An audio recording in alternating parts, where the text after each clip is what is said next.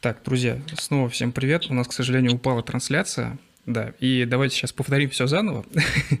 А, значит, э, вы слушаете шестой выпуск программы «Чужбина».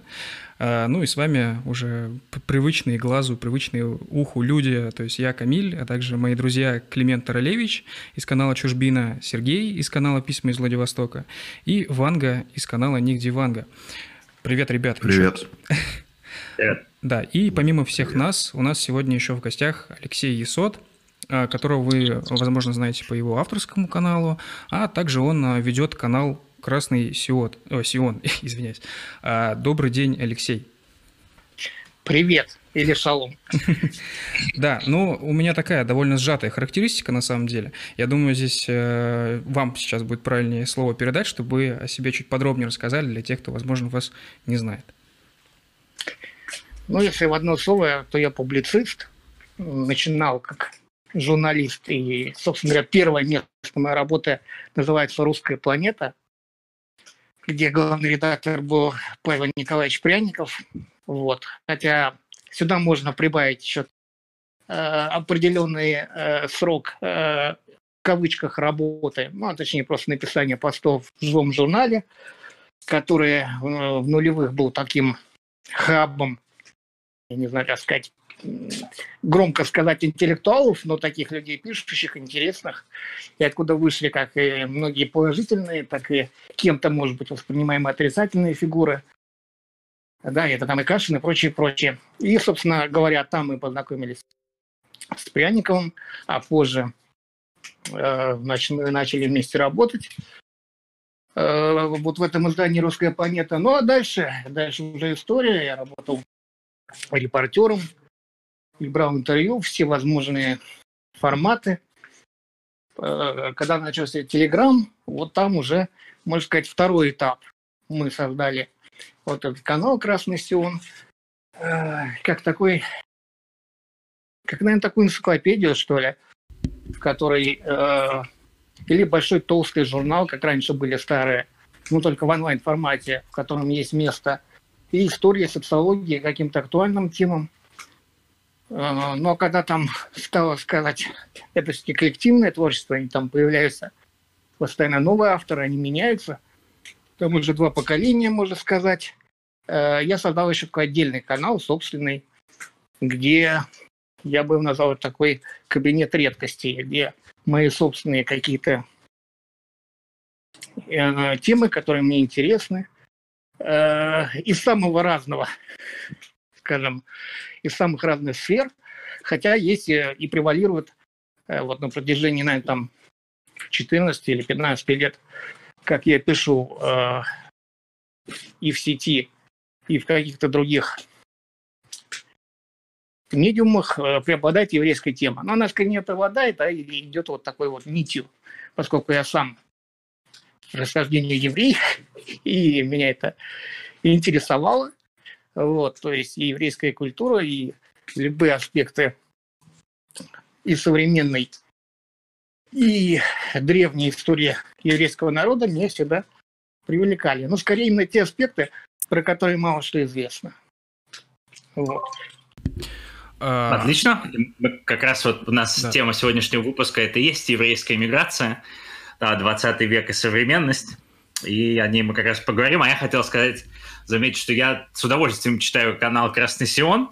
Конечно, я не согласен с каким-то там национальным позициям, но мне нравится, что экономическая повестка там, то есть меня поражает, я, возможно, скажу такие противоречивую вещь там для, не знаю, для русских националистов, но то, то что у Красного Сиона какая-то более человеческая политика, и то есть как-то более человеческий подход к экономике, и вот мне, мне это привлекает. То есть меня поражает, что в современном русском дискурсе преобладают какие-то эм, тенденции вот этого либер, либертарианства, когда это там идеология очень богатых там мальчиков из высшего среднего класса, когда там русские националисты, это скорее, ну там, это средний класс или там низший средний класс, поэтому ну, это меня, да, меня вот э, экономическая Мне... сторона меня привлекает Красный Сион. Мне а можно... очень приятно слышать. А можно, извините, да, глупый конечно. вопрос? А, вот, допустим, представим, что я человек, который только позавчера, допустим, зарегистрировался в Телеграме и ищу канал, на который можно подписаться, и я вижу канал Красный Сион. А можно, вот совершенно глупый вопрос, а почему именно Красный Сион? А, но я отвечу так, что, допустим, я бы сам на него сегодня подписался или нет, это вопрос. Почему? Вот так я отвечу немножко провокационно. Почему? Потому что э, мы изначально делали ее как коллективный блог, и как э, мы постоянно приглашали авторов. И я сам не всегда согласен с тем, что пишут авторы. Но, тем не менее, Телеграм – это площадка свободная, и наш канал, прежде всего, э, и про свободу в том числе, и про то, что цензура, она ведь убивает, она, убив... она такую замечательную идею, как левую, постоянно на протяжении 100 лет убивает. Да? Мы это постоянно видим, даже на там, первом самом этапе. Э, когда там зарождался Советский Союз и так далее. Ну, это, может, не самый первый, на ранних этапах, да, э, что вот эта постоянная внутренняя борьба и все прочее, она всегда приводит э, к тому, что побеждают сильнейшие, а слабейшие исчезают, какие бы замечательные, интересные мысли они бы не предъявляли. Поэтому я бы рекомендовал подписаться на канал тем, кому важно именно такое мнение, с которым можно поспорить, да? Мнение, которое не обязательно будет выражать на 100% ваши взгляды, но которое будет э, в таком гуманистическом ключе. И оно будет не слишком, скажем так, не слишком э, радикально или полярно. Этого у нас нет, да? То есть mm-hmm. у нас, в принципе, далеко не все люди какие-то идейные, а может быть даже и все. Да, то есть э, у нас айтишники, журналисты, социологи, но нет активистов. Да, то есть это очень важно, что мы не там не партийный орган КПРФ, допустим. Угу. Я, Несмотря на определенный вектор. Я на самом деле, э, опять же, прозвучит глупо, но я на самом деле имел немножко другое. Почему именно цвет красный? А, ну... ну, потому что идея левая, насколько я понимаю. Розовый а, ну, сион по... все-таки звучало бы как-то очень странно. Ну, как зеленый клин, малиновый клин, там типа. Не, ну безусловно, безусловно, красный цвет это цвет э, э, социальной справедливости, скажем так, в европейской культуре, да, и очень-очень-очень давно. Угу. Но даже в принципе, по-хорошему, э, я тут открою небольшой секрет.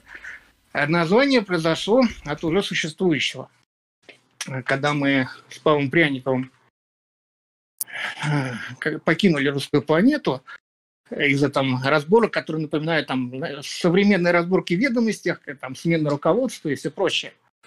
Довольно такая грязная история, пусть и забытая.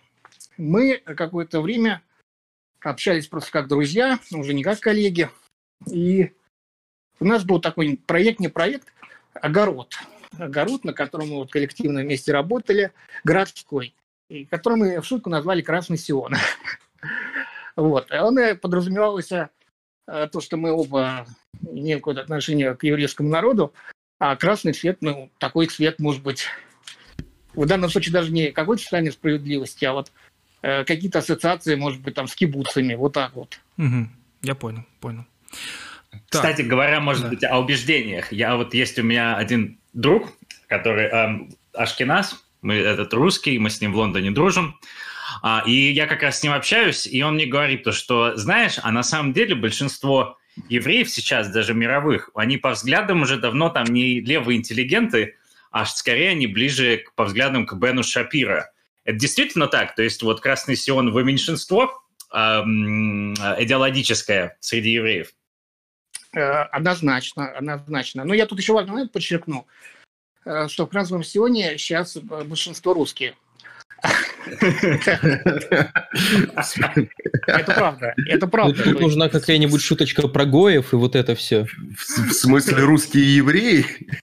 Нет, нет, да, то есть это знаменитое там, а вы кто? Я там э, русский, а я американский. Нет, это немножко не так, то есть реальные настоящие русские, Э, просто люди, э, которые стали вторым поколением авторов, это просто подписчики наши, которыми мы плотно общались там в чате, еще как-то, которые показали какие-то творческие таланты, и мы у них там не проверяли пятый пункт, и, а читают нас, ну, может быть, 2-3% евреи. Так что мы, безусловно, в меньшинстве, если говорить о взглядах. Потому что даже среди наших подписчиков э, евреев это довольно небольшая группа. Естественно, мы не проводили прямо какой-то да, кстати, а опрос, который подтвердит. Ну, это чисто эмпирически, да, то есть э, я думаю, что если вот взять случайного абсолютно подписчика, он будет просто обычный какой-то житель России. Э, у нас просто нет 30 тысяч евреев однозначно. А те, кто есть, э, они, конечно, далеко, многие не разделяют наши взгляды. Вот, может быть, вы знаете, была такая дискуссия когда встречался э, Павел Пряников и Саша Каргин, который представлял, типа, э, который представлял Условно правых, правых евреев. Да, угу. да, да, да. Я просто пытался вспомнить, как называется его организация. Шахар? Шафар, Шахар. да, да, да. Шахар. Шахар, да. И там именно в зале было очень четкое разделение. Все, кто пришел условно э, поддержать нас. Это были люди абсолютно светского вида и, и не похожи, ну как, визуально. Это, конечно, очень сложно определить, но визуально не похожи на евреев. А люди в кипах, люди, которые, так сказать, как-то выражали свою принадлежность, э, она проходила это в синагоге, эта дискуссия, которые как-то смотрелись на месте, они вот были со стороны Шахара. Вот. Так что, безусловно, это правда. Но я вообще считаю, что э, так было всегда на самом деле. Нельзя сказать, что это вот э, поменялась такая э, парадигма. Вот эта легенда, что евреи, они всегда были какие-то особо левые, ну, это скорее миф. Потому mm-hmm. что, если я помню, вот когда пытались э, подсчитать точные цифры евреев среди активистов таких скажем, условно левых движений царистской России. Тогда это было чуть более... Это все-таки они отличались от современных левых, да? Ну, там, условно, народная воля и прочее, прочее, прочее. То, как бы, противники, естественно, говорили, что это все вот такие вот э, горбоносцы, выходцы из местечек. А сами вот э, представители этих движений – они всегда говорили, что у нас там 4%, там 5%. Э, и вот, собственно говоря, цифры, они вот такие абсолютно болтающиеся. Кто-то говорит, что 50%, половина, да, активистов э, таких вот, условно говоря, леворадикальных сил царской России, это были евреи. А тот говорит, что там 4-5%.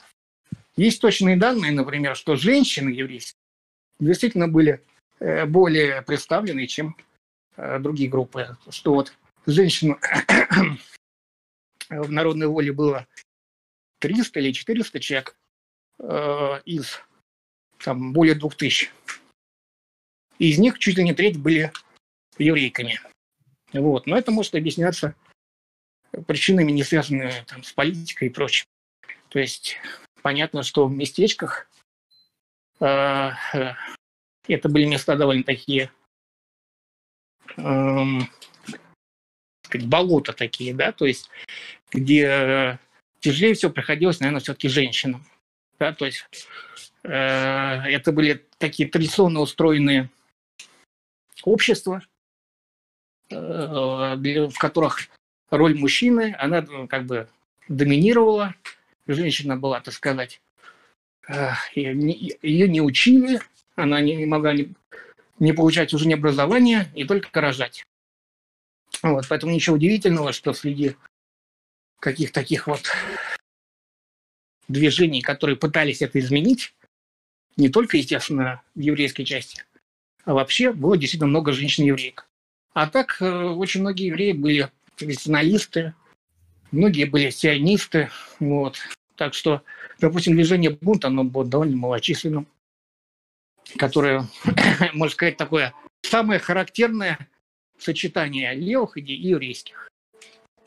А вот, кстати говоря, я хотел сказать по поводу женщин, там ведь интересный момент, что вроде как большинство феминисток в той же Америке это получилось, что еврейки um, или там, или, скажем, женщины еврейского происхождения. А второе хотел сказать то, что ведь огромное количество эм, там, евреев российских, они же просто уехали в Америку.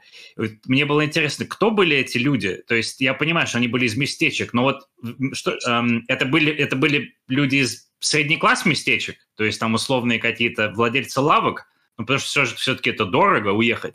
Ведь не каждому, вот, может быть, да. Ну, справедливости ради, тогда было гораздо дешевле уехать, и был, была даже определенная прослойка русских крестьян, пусть и не очень большая, которые уезжали в США, там на заводах поднимали денег, потом возвращались, и развивали у себя хозяйство и жили как белые люди. Ну, а потом ну, большие кстати, брали.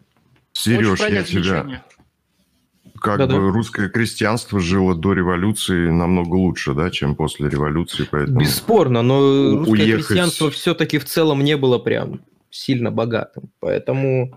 И ну, тем не менее, сказал, многие могли себе позволить. Предмет спора нашего, он не совсем... Ну, надо определиться с понятиями. Просто среднего класса, конечно, не было.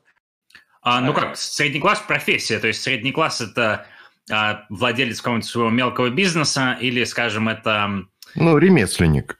Ремесленник. Ну, а, да. ну если, если так, то, безусловно, большая часть были вот именно такие люди с профессией, но э, с очень каким-то нестабильным доходом. Да, конечно, э, иммиграция, как бы ее не, вот этой царской России, как бы ее не объясняли погромами, это был, конечно, некая идеологическая окантовка, но она ровно в такой же степени была и колбасной, как более поздние, да, потому что люди все-таки уезжают прежде всего э, туда, где им хорошо, оттуда, где им э, не очень хорошо, прежде всего именно по экономическим причинам, да, то есть, конечно, очень важно, или они считают, что там будет хорошо, да, совершенно не обязательно, что им будет лучше, но есть некая вот там американская мечта. И, конечно, очень многие уезжавшие это были вот такие вот ремесленники, которые были уверены, это были молодые крепкие люди, что на новом месте они там своими руками добьются успеха и при этом не имея ничего особо за душой. То есть нельзя сказать, что это был средний класс, но э, это было еще не совсем беднота. Вот так бы я это определил. Угу. Естественно, существовала определенная элита, которой никакого смысла перебираться куда-либо не было, тогда элиты были куда более национальные, да, то есть, ну, по ряду причин, потому что не существовало таких инструментов, как, я не знаю, как офшоры, допустим, нельзя было просто взять состояние куда-то перевести на далекий-далекий остров, купить особняк в США и войти в то общество. Во-первых, общество было гораздо более закрытое. И там очень долгое время, там чуть не до 60-х годов, то есть США, допустим, клубы для джентльменов, там было четкое ограничение, там вот ВАСПы, да, просто не приняли бы э, даже самого богатого, успешного еврея. Поэтому смысла перебираться им не было. Угу. Вот. Э, а э, беднота, которая сами там олимпины, ну, у них действительно просто не то, что даже денег не было на какой-то билет третьего класса, мы там помним условный «Титаник», Конечно, были какие-то возможности совсем дешево, э, отрабатывая там даже, может быть, свое путешествие, добраться до Америки. Но у них просто не было, может быть, особых, скажем так сказать, позывов, мотивов. Было много, в принципе, опустившихся людей, которые описывают там э, ну, наверное, самый известный автор Шоу Алейхим, вот почитайте его, да, может, вы кто-то читал? Mm-hmm. И вот у него, в принципе, существует описание вот еврейской бедноты, ужасающие, которые там просто уже такие люди, среди них были деградировавшие, такая типичные люмпины, которых уже ничего не интересовало, пьяницы, которые сбивали своих жен.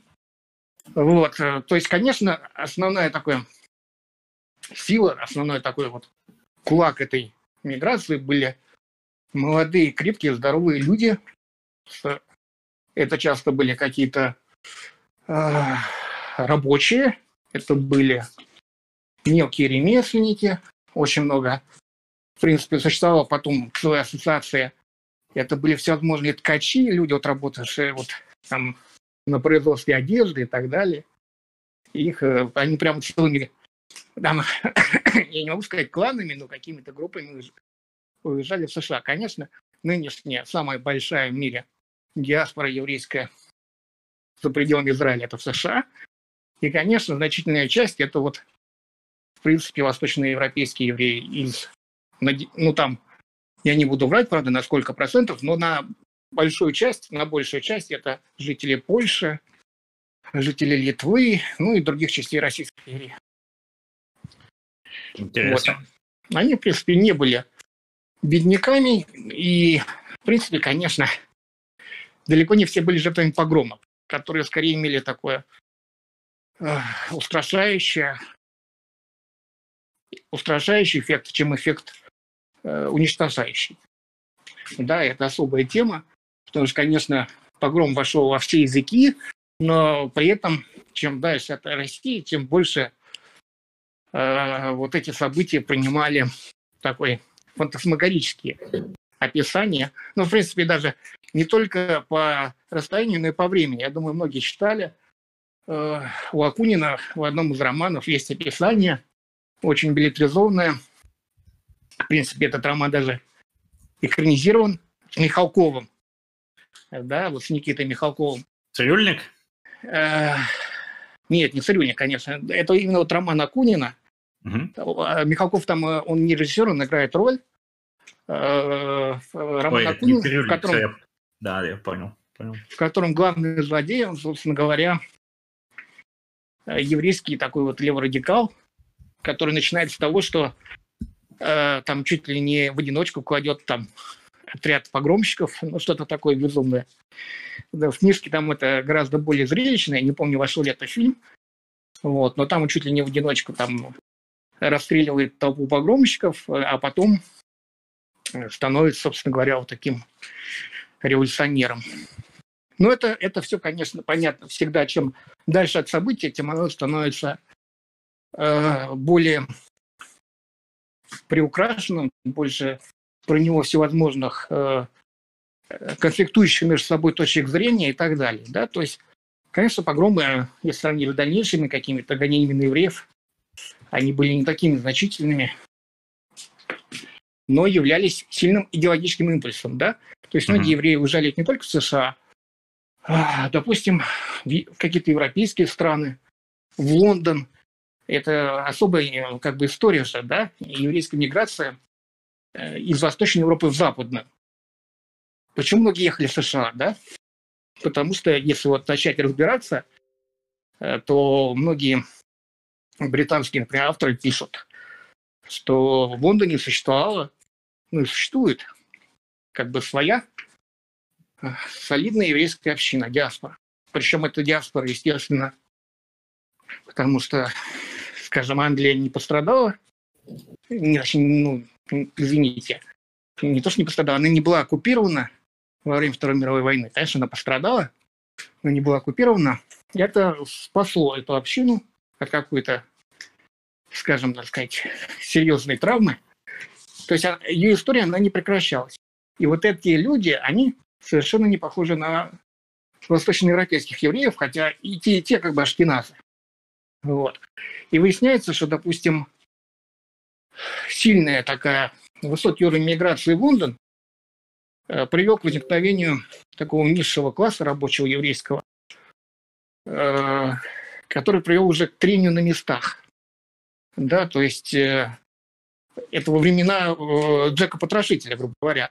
Собственно, вот это, наверное, самая такая пикантная подробность, что в те времена, да, когда, значит, э, этого Джека Потрошителя искали, одно из самых таких вообще подозрений было, что убийца еврей. Да, что христианин такого совершить не может, и что это э, некое вот ритуальное убийство. То есть это прямая параллель, вот многие считают, что только в России вот эта история была про замученного мальчика, ну, вы, наверное, все помните. Конце. Ещинский? И, да, да, да, да, да, да. Знаменитый процесс, когда, значит, он, по-моему, был приказчик какой-то, да, еврейского приказчика. Обвинили в Да, Мендель, Мендель ну, да. Бейлис. Да, да, да. Где, да. Для наших слушателей это было дело Бейлиса в 1911-1913 годах, которое вообще номинально было делом об убийстве э, просто школьника, причем убили его, по всей видимости, уголовники, но черносотенцы, которые вот некоторые наши слушатели им симпатизируют, но просто нужно понять, что современные русские националисты – это примерно октябристы, а вот черносотенцы были нодовцами своего времени. И вот эти нодовцы... Нормально превратить... ты так ярлыки наклеил. Можно без этого. Просто корабля на бал решил сразу, да? И, собственно, черносотенцы попытались превратить вот, этот, э, вот это дело об убийстве мальчика в э, процесс над всем еврейством и обвиняли, собственно, евреев в том, что они буквально делают мацу из крови христианских детей. Ребят, ребят, я стойте, сейчас не стойте, передергиваю. Секунду, насчет крови, э, ярлыков. Давайте сейчас э, сначала расставим точки над «и». Кто что вообще сейчас пьет, в принципе? В данную минуту. Русский имперский стаут. А я пью джин. Просто на Я пью минералку. Обычно. Я чай. Ну вы что, как-то скромно совсем. Ну ладно. Тогда, а я сидр. Тогда продолжаем про кровь младенцев, я вас понял. Я, я обожаю хороший сидр, но, к сожалению, хороший просто закончился в Москве, скажем так, в регионе моего обитания самоизолированного. Вот, если слушатели производят хороший сидр, пусть они присылают в редакцию его. Мы готовы его протестировать, я лично готов. Отлично. Ну, Давайте, Климент тут вопрос, да, по поводу хорошего сидра. А, не, а, а я хотел как раз спрыгнуть, спрыгнуть с дела Ющинского и, может быть, про что-то более веселое поговорить. У меня было на уме, например, э, поговорить, вот, мне, мне кажется, не совсем освещенная тема, если мы продвигаемся чуть-чуть от 2014 года, то это 20-е, 30-е годы, то есть мне всегда было, мне было интересно вот этот... Если, если смотреть, скажем, ту же Википедию, читать книги, то сталкиваешься с тем, что огромное количество дипработников, а, зарубежных советских, а также разведчиков или там работников Коминтерна, они были евреями, и это ведь целый мир, который, я так понимаю, что Иосиф Виссарионович потом вызывал обратно в СССР, и там расстреливали уже этот мир да, где-то да, в 37-40-х да, годах. И вот но ведь это было огромное, я так понимаю, что огромное количество людей. Во-вторых, там они занимались очень интересной деятельностью, то есть кто-то подрывной, кто-то там, там создавал какие-то, ну, держал организации. Ну, безумно интересный мир. Я не, вот, может быть, вы расскажете что-то про него или также, может быть, какими-то книгами. Э, ну, или фильмами я, даже? Вот, э, честно говоря, мне на ум не приходят прямо книги или фильмы, хотя есть э, один фильм, который, может быть, это каким-то боком затрагивает. Угу. Мне надо его точное название посмотрю, но где вообще наиболее ярка была видна эта деятельность. Да? Ну, прежде всего, естественно, Париж, как самая такая вот такая, ну, может быть, не анти-Москва, но такой вот центр притяжения всех активных белых иммигрантов, где был РОВ и прочие такие мощные организации э, бывших э, военных, бывших членов военного белого движения. Естественно, там советская агентура э, была представлена очень ярко, именно там произошло очень много таких историй, которые должны быть экранизированы, но они до сих пор не экранизированы, да, то есть вот, и похищение, собственно говоря, главы РОВС. Mm-hmm. Вы напомните, его, его немецкая такая фамилия. А разве Миллер, Миллер, нет, а, их а, обоих похищали, и Миллера, и Кутепова похищали. И Алексей, видимо, про Миллера. Да, ну, кстати, Кутепов тоже очень яркий пример, конечно. Да, то есть это скандальные совершенно истории, когда э, в стиле Масада, да, грубо говоря, который возник там через полвека, Э, в наглую людей утаскивали из э, их там парижских квартир, переправляли через, э, через весь город, через всю страну, там через полстраны на эти. Тогда же не было авиасообщения развито на корабли, да, и отправляли в СССР. Ну или там просто, грубо говоря, убивали. Ну, кстати, вот насчет убийства – э, наверное, очень яркая история, собственно говоря, э, гибели э, такого одного из создателей независимой Украины, да? Коновальца? А? Нет, нет, нет. Нет. Убийство, убийство, уби, убийство, конов... Э, убийство Евгена. Нет, гос... господина Попеля. Э, нет, я говорю про Петлюру, потому что это, наверное, угу. после Бандеры такой один из таких главных икон для украинского национализма, который там, ну, фактически, да, он создал какие-то первые институты независимой украинской нации, и вот он э, его же расстрелял, да, то есть он просто выпустил у него, а, ну, не обойму, барабан, да, разрядил у него револьвер. И потом был знаменитый процесс, очень скандальный, очень интересный. Я про него много читал, но я не могу сказать, что в какой-то конкретной книге или фильме, хотя вот история совершенно такая э, требующая изучения внимательно.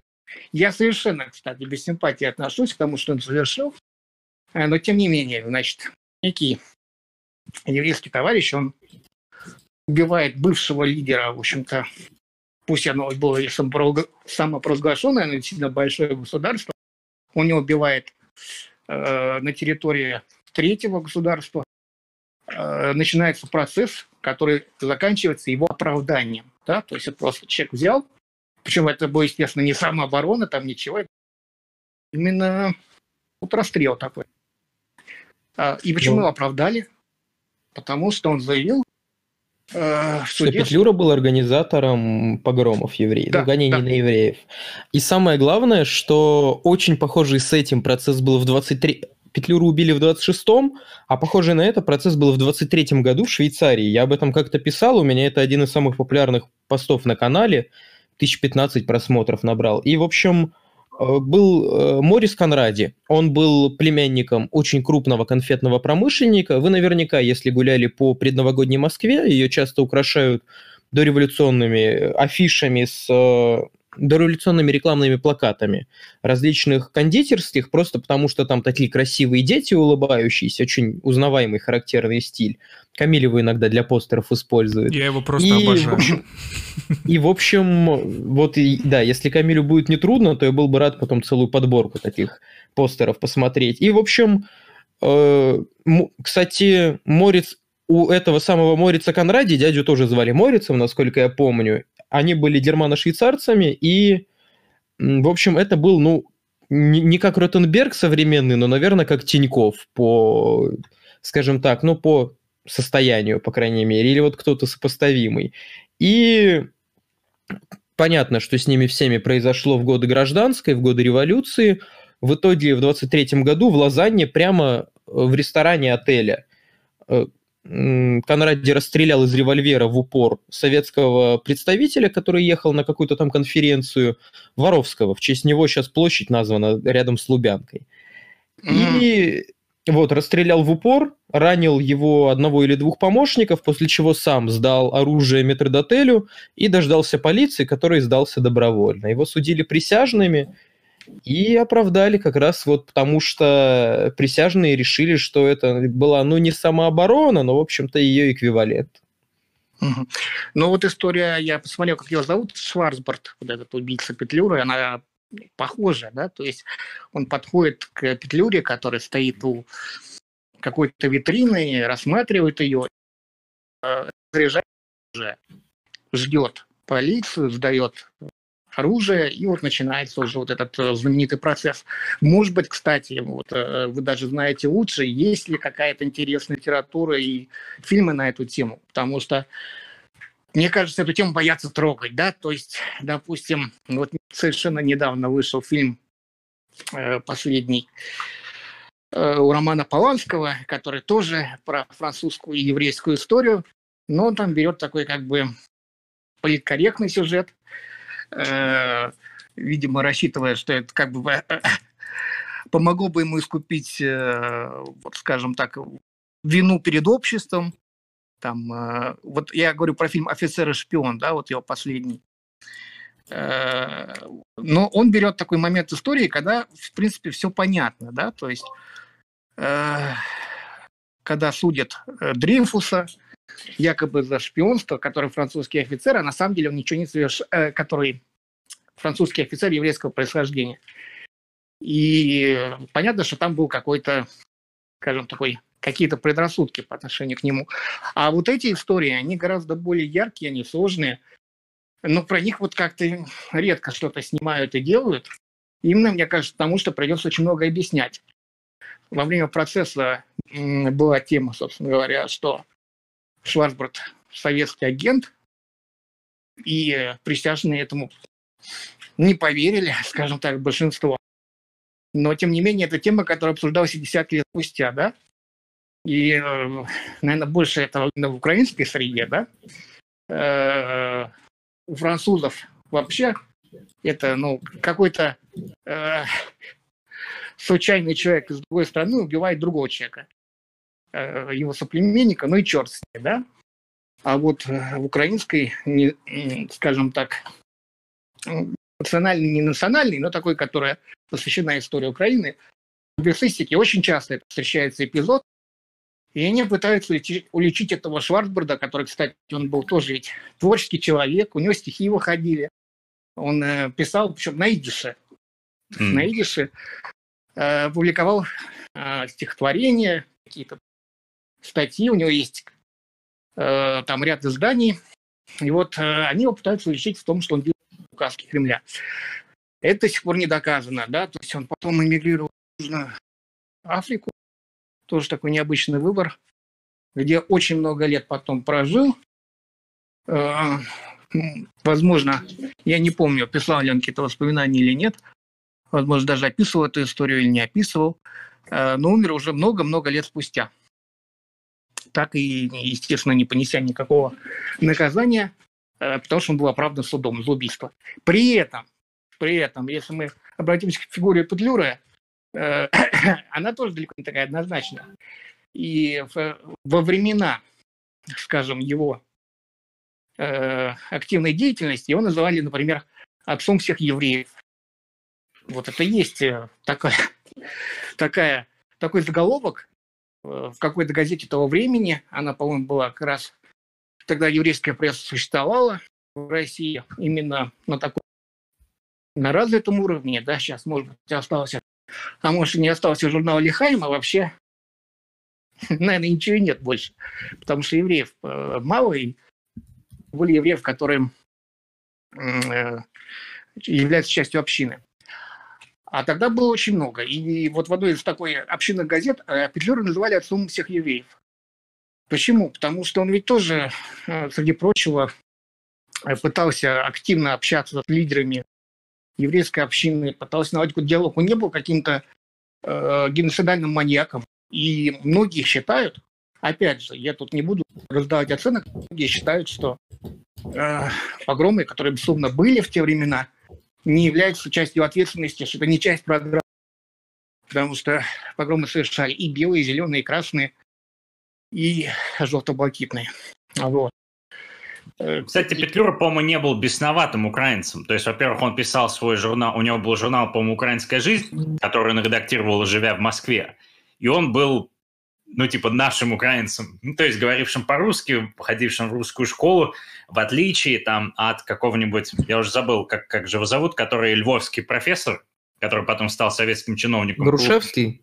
Да, Грушевский, наверное. В отличие от Грушевского, например, или в отличие от Бандеры и вот его товарищ, то есть это были да, чужие... в общем, в отличие от галичан, потому что галичане это, в принципе, оторванный ломоть и очень сегодня ну, странно наблюдать. А вот у меня вопрос есть насчет, э, вот Климент сказал, наш укра... украинец, э, вот насчет этих наш, не наш, э, вопрос именно к Алексею.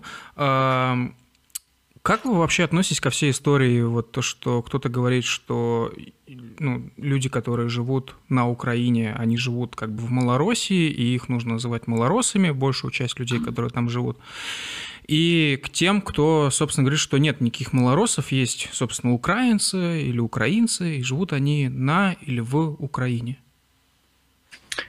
А, ну, мне кажется, что мы все потомки э, тех национальных э, и протогосударственных каких-то концепций, которые еще были в Российской империи, да, и э, как бы мы это не хотели себе жить, там, ну, а кто-то, может быть, наоборот, естественно, э, только приветствует это.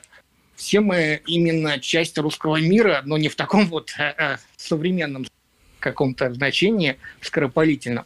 Но действительно вот некая такая вот, некий, как по-английски говорят, э, реал, да, который связан некой общей культурой. которое может иметь свои ответвления. И вот тут уже возникает вопрос у каждого. Вот, допустим, в США ведь тоже культура южных штатов, она отличается от культуры э, там, западного побережья. Западное побережье отличается от восточного побережья и так далее. Причем есть вопросы принципиальные. Язык, э, он единый, и то как бы, допустим, есть знаменитый южный акцент, и есть, конечно, какие-то диалекты, жаргоны и так далее. И то, что наша территория она переживает какие-то расколы, переживает какие-то трансформации.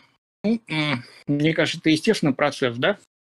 Но, тем не менее, вот большевики, они же были по взглядам абсолютно противоположны.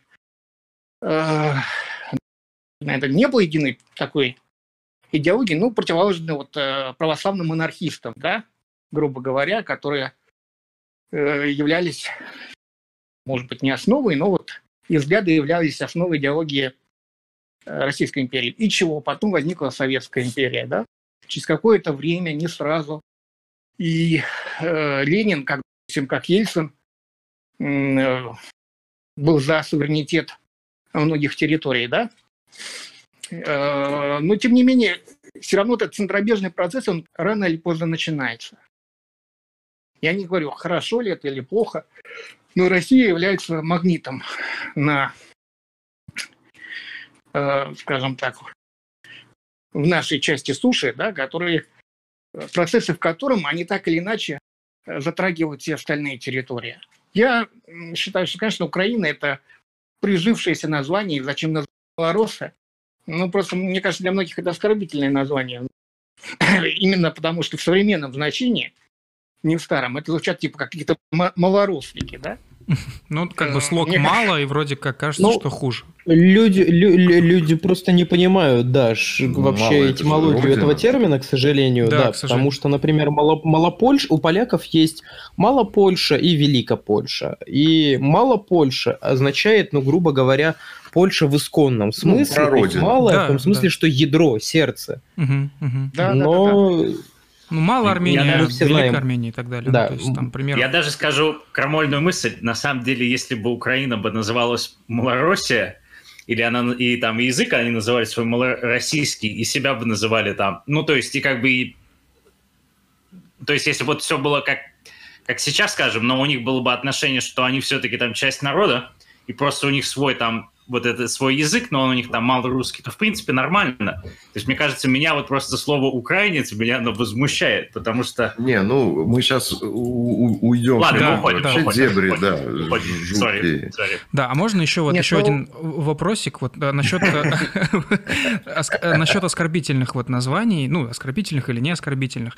А в самом начале выпуска вы сказали, э, я уж не помню там точно, как это было, вы как-то сказали, что это наш человек, русский, Затем вы сказали, что, э, ну, как бы условно говоря, речь идет о человеке, который живет в России. Вот как по-вашему, э, вот есть русский, да, есть россиянин. Э, как вы считаете, вообще эти, эта терминология, а, точнее эти два термина, они друг другу не противоречат? Нужно ли их использовать одновременно, либо какой-то из них как бы более правильный, может быть, или более вредный? Ну, ну как говорится, есть два, есть только два гендера, да? Русский россиянин. Я считаю, что а, это хорошие два разделения, потому что русский все-таки это более такой этнический термин. И когда мы говорим русский, мы подразумеваем человек, э, то, то что в объявлениях называют славянин, да? А россиянин, ну, это более, это включает и татары, и башкиры, и евреев, и всех э, так или иначе. При этом это вовсе не означает, что человек себя там ассоциирует обязательно с э, какой-то идеологией российской. Это просто как бы более такой инклюзивный термин, что ли.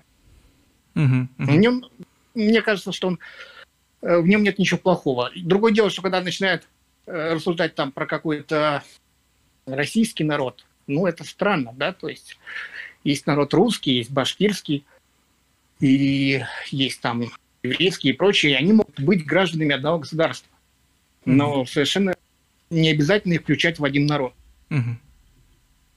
А «Красный Сион» читают в основном русские или россияне? Вот, кстати, хороший вопрос. Ну, я думаю, конечно, читают все, у кого не националистические взгляды.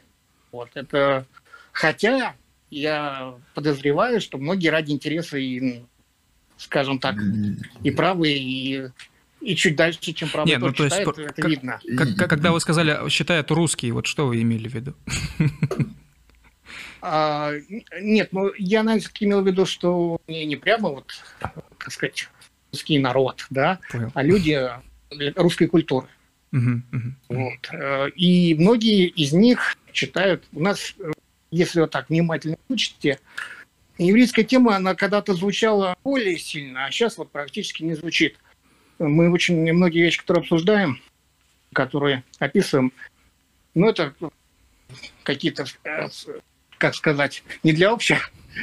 Есть такая вот э, уничижительный термин «общечеловеки», да? Ну, скажем так, э, обсуждаем темы, которые могут быть интересны всем, да? Угу. И, и актуальные, и социологические. Поэтому я считаю, что нас читают, скажем, э, люди, не имеющие, наверное, все-таки четкого, четкой привязки к какой-то одной национальности. Многие, конечно, из них евреями, но скорее все-таки более такие ассимилированные, более светские, чем, допустим, публика, вот, которая поддерживает Шахар там, и так далее. Uh-huh. Да, потому что, э, ну, это, это знаете как, в чем дело? Я не считаю, что у нас именно какой-то идеологический канал, потому что, несмотря на то, что взгляды авторов, они, ну, как бы известны, я всегда их прошу, старайтесь вот не вкладывать субъективного старайтесь писать объективно. Э, я всегда за журналистские именно такие стандарты объективности. В принципе, я руководствовался там в русской памяти, когда в других изданиях. Это гораздо более, скажем так, эффективно, если ну, цель любого издания, канала донести максимально большому числу людей э, информацию, которую ты считаешь интересной, да, и максимально эффективный способ подавать ее без каких-то таких острых соусов. Если нет желания, конечно, стать каким-то таким вот э, народным оратором, да, как Сталин Гулаг там или как Навальный. Угу. Если нет э, желания вот такого превращаться, ну, а... Сталин, ГУЛАГ и Навальный, конечно, здорово монетизируют свое дело, но конечно. качество контента, особенно у Сталин ГУЛАГа, все-таки все, я думаю, тут понимают. Так, друзья, давайте вернемся к основным Давайте. Тем. У меня есть вопрос. У меня есть вопрос как раз. Мне кажется, Давай. он легкий, так. как раз наведет нас на тему. Так. А возможно, вы сталкивались в интернете, там на Яндекс.Дзен, и не только, на таких, ну, такого бульварного рода сайтах часто выходят подборки там, посмотрите, актеры Голливуда, это с русскими корнями. И там идет какой-нибудь э, Кирк Дуглас, потом Um, я уже забыл. Короче, там Дэвид Ди Духовный. Дэвид Духовный. Да, да, Дэвид Духовный и вот э, эта вся компания. Вот. Ну, я нахожу это довольно забавным, потому что вот и как раз вопрос к Ребе. Как вы считаете, можно ли в принципе считать э, русскими, даже русскими евреями, потому что, если я правильно понимаю, это люди, которые жили вот в этом Ашкеназланде, говорили, скорее всего, на идише. Да, хорошо, возможно, они были гражданами Российской империи, но по духу они жили вот в этом мире, и их даже будет, ну, некорректно, наверное, а, присоединить к русским евреям. Так ли это? И вот второй вопрос, и в него включенный, есть такой публицист, он был на Еже, а, Евгений Берг, и он писал интересную вещь, что он писал, что приезжает эм, современный русский еврей там на Брайтон, читает в газетах, смотрит, там видит какого-то, какого-нибудь Вуди Аллена и такой, вау, типа вот, типа наш человек. А на самом деле это уже разные совершенно... Эм, на самом, ну, то есть он как-то высмеивал то, что современный русский еврей, приезжающий в Америку, почему-то себя ассоциирует с Вуди Алленом. Он, вот Евгений Берг считал, что это разные совершенно, не знаю, народы, племена. А, ну, я, кстати, этим согласен, хотя я очень хотел сказать, не люблю, но, скажем, не испытываю теплых чувств к Бергу. Я его знаю, да, этот, э, чувак, который меня не взял в такие дела. Да, не такие дела. А потом я буквально... Э, а потом его оттуда уволили и сразу взяли меня. Вот, поэтому я, я этого публициста знаю. я считаю, он такой типичный, скажем, вот в кавычках либерал, который там скакал из таких похожих очень изданий, из «Медузы», он в конце концов уволился. Но тут он прав, тут он прав, конечно, в идеале он не является э, частью какого-то вот единой еврейской культуры. Он вообще не является частью еврейской культуры, э, за исключением каких-то... То, что можно в его фильмах рассмотреть какие-то такие типичные, даже не культурные, а такие психологические особенности Ашкина. Хотя, конечно, это грубо привязывать какой-то психологические черты к целому народу. Ну, есть же такие стереотипы, которые можно разглядеть в фильмах идеально, да, что это такой какой-то э, такой задрот, да, такой немножко э, такой вот неуверенный, но при этом э, интеллигентный, который, у которого нет ни там внешности особой, ни каких-то э, ну, у которого нету физических каких-то данных, который берет какими-то внутренними там, да, данными. Ну, это, опять же, повторяю, стереотипный очень образ такой э, еврейский. Ну, я думаю, все с ним сталкивались, да, что mm-hmm. там вот э, играющий на скрипке мальчик и так далее, и так далее. Но в культурном плане, конечно, у него нет ничего еврейского. И, в принципе, я такую... Алексей, пропадаете куда-то. Вы сказали, в принципе, если, и потом пропали. Алло, алло. Да-да. Да, слышно. И, в принципе, мне кажется, что вся вот такая яркая плеяда постоянно повторяемых имен, очень громких, там, я не знаю, еще Спилберга можно вспомнить. Да миллион, конечно, да, то есть, конечно, современный Голливуд и предыдущие поколения, они пронизаны а, еврейскими именами. Но я бы их даже вот, вот эти первые поколения, то есть до Майкла Дугласа Дуглас, угу. э, я бы их не назвал даже представителями ашкенадской культуры. Э, они именно типичные такие представители вот, плавильного котла американского. Первое поколение вот эти ашкеназов приезжает туда, им очень тяжело, они борются там не за жизнь, но за какое-то нормальное существование. И очень резко в процессе ассимиляции оставляют традиции, э, меняют свои имена. Это ведь первая стадия. Они очень многие, включая того же Дугласа, у него же какая-то э, классическая там еврейская фамилия, и, и по-моему, еще родители его поменяли ее на более э, вот такую англо, англосаксонскую. Э, и вот, значит, они меняют свои имена, они забывают свой язык, а ведь все говорили там на идише, это был живой абсолютно язык, как сейчас там немецкий, э, ну или если касательно евреев иврит, они забывают вот это все. И э, реально проходит такой процесс плавки. Кирк Дуглас – это часть американской культуры. Все его фильмы, они отображают какие-то ценности э, той эпохи. Да, вот сейчас, допустим, его наверняка могут разоблачить, разоблачить за там сексизм, там, за расизм и прочее, прочее, да, как такого типичного такого Васпа. героя. А, да-да. Как, как, как типичного васпа, скажем. Да, так. да, ну. да, да, как типичного васпа, как типичного белого злого э, мужчину, э, там, естественно, гетеросексуала, который Э, значит, э, которому все женщины поклоняются, а враги падают перед ним снопами и так далее, и так далее. Ну, он же типичный вот такой вот ковбой.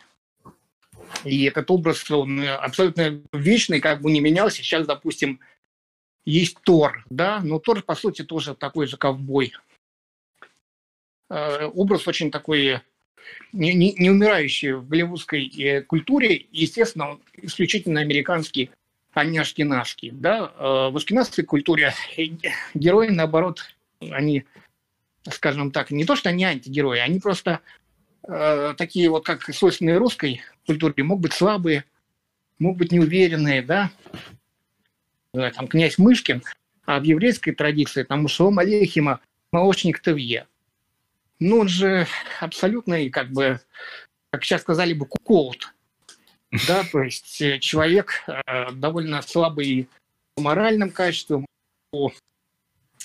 э, готовый идти постоянно на уступки, которого унижают, который не может даже в собственной семье навести порядок.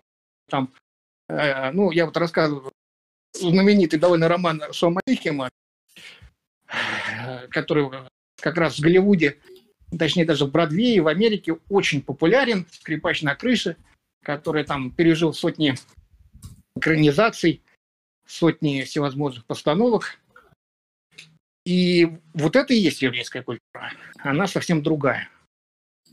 Если, ну... как условно говоря, Тер Дуглас сыграл бы, я не знаю, может, он играл за свою карьеру, у него там сотни фильмов, э, в «Скрипаче на крыше». Вот э, в этом аспекте он был бы частью еврейской культуры. А так он не то, что не русский, он даже не ашкеназ.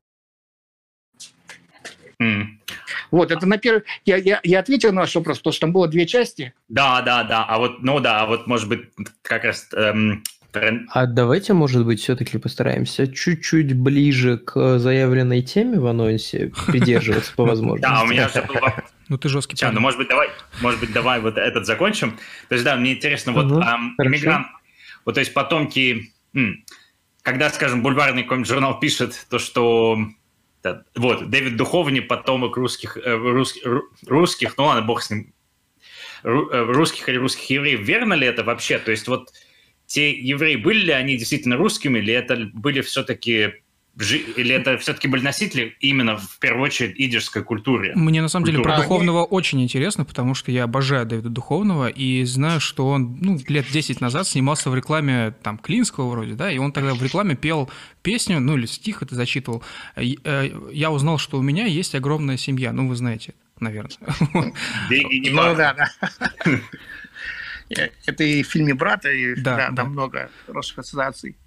Ну, я, я отвечу на этот вопрос. Э, мне кажется, что ответ очень простой и краткий.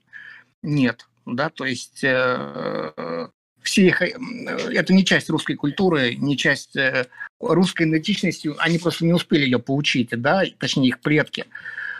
А, потому что на тот момент э, еще не, начал, не начался процесс интеграции, которому очень помогли, естественно, э, левые евреи, это там кто-то может вспоминать их с негативом, и там э, организации, которые э, атеистические еврейские существовали, специфические такие, да, существовали какие-то внутри э, компартии, ну не то что организации, но органы, которые были э, имели некий еврейский окрас, да, это в самом но, начале еще. Подождите, но ведь э, Троцкий, Еврейский, Дзержинский, они были вполне себе обрусевшими евреями. Понятно, Дзержинский что... Поляк. Мы уже выяснили.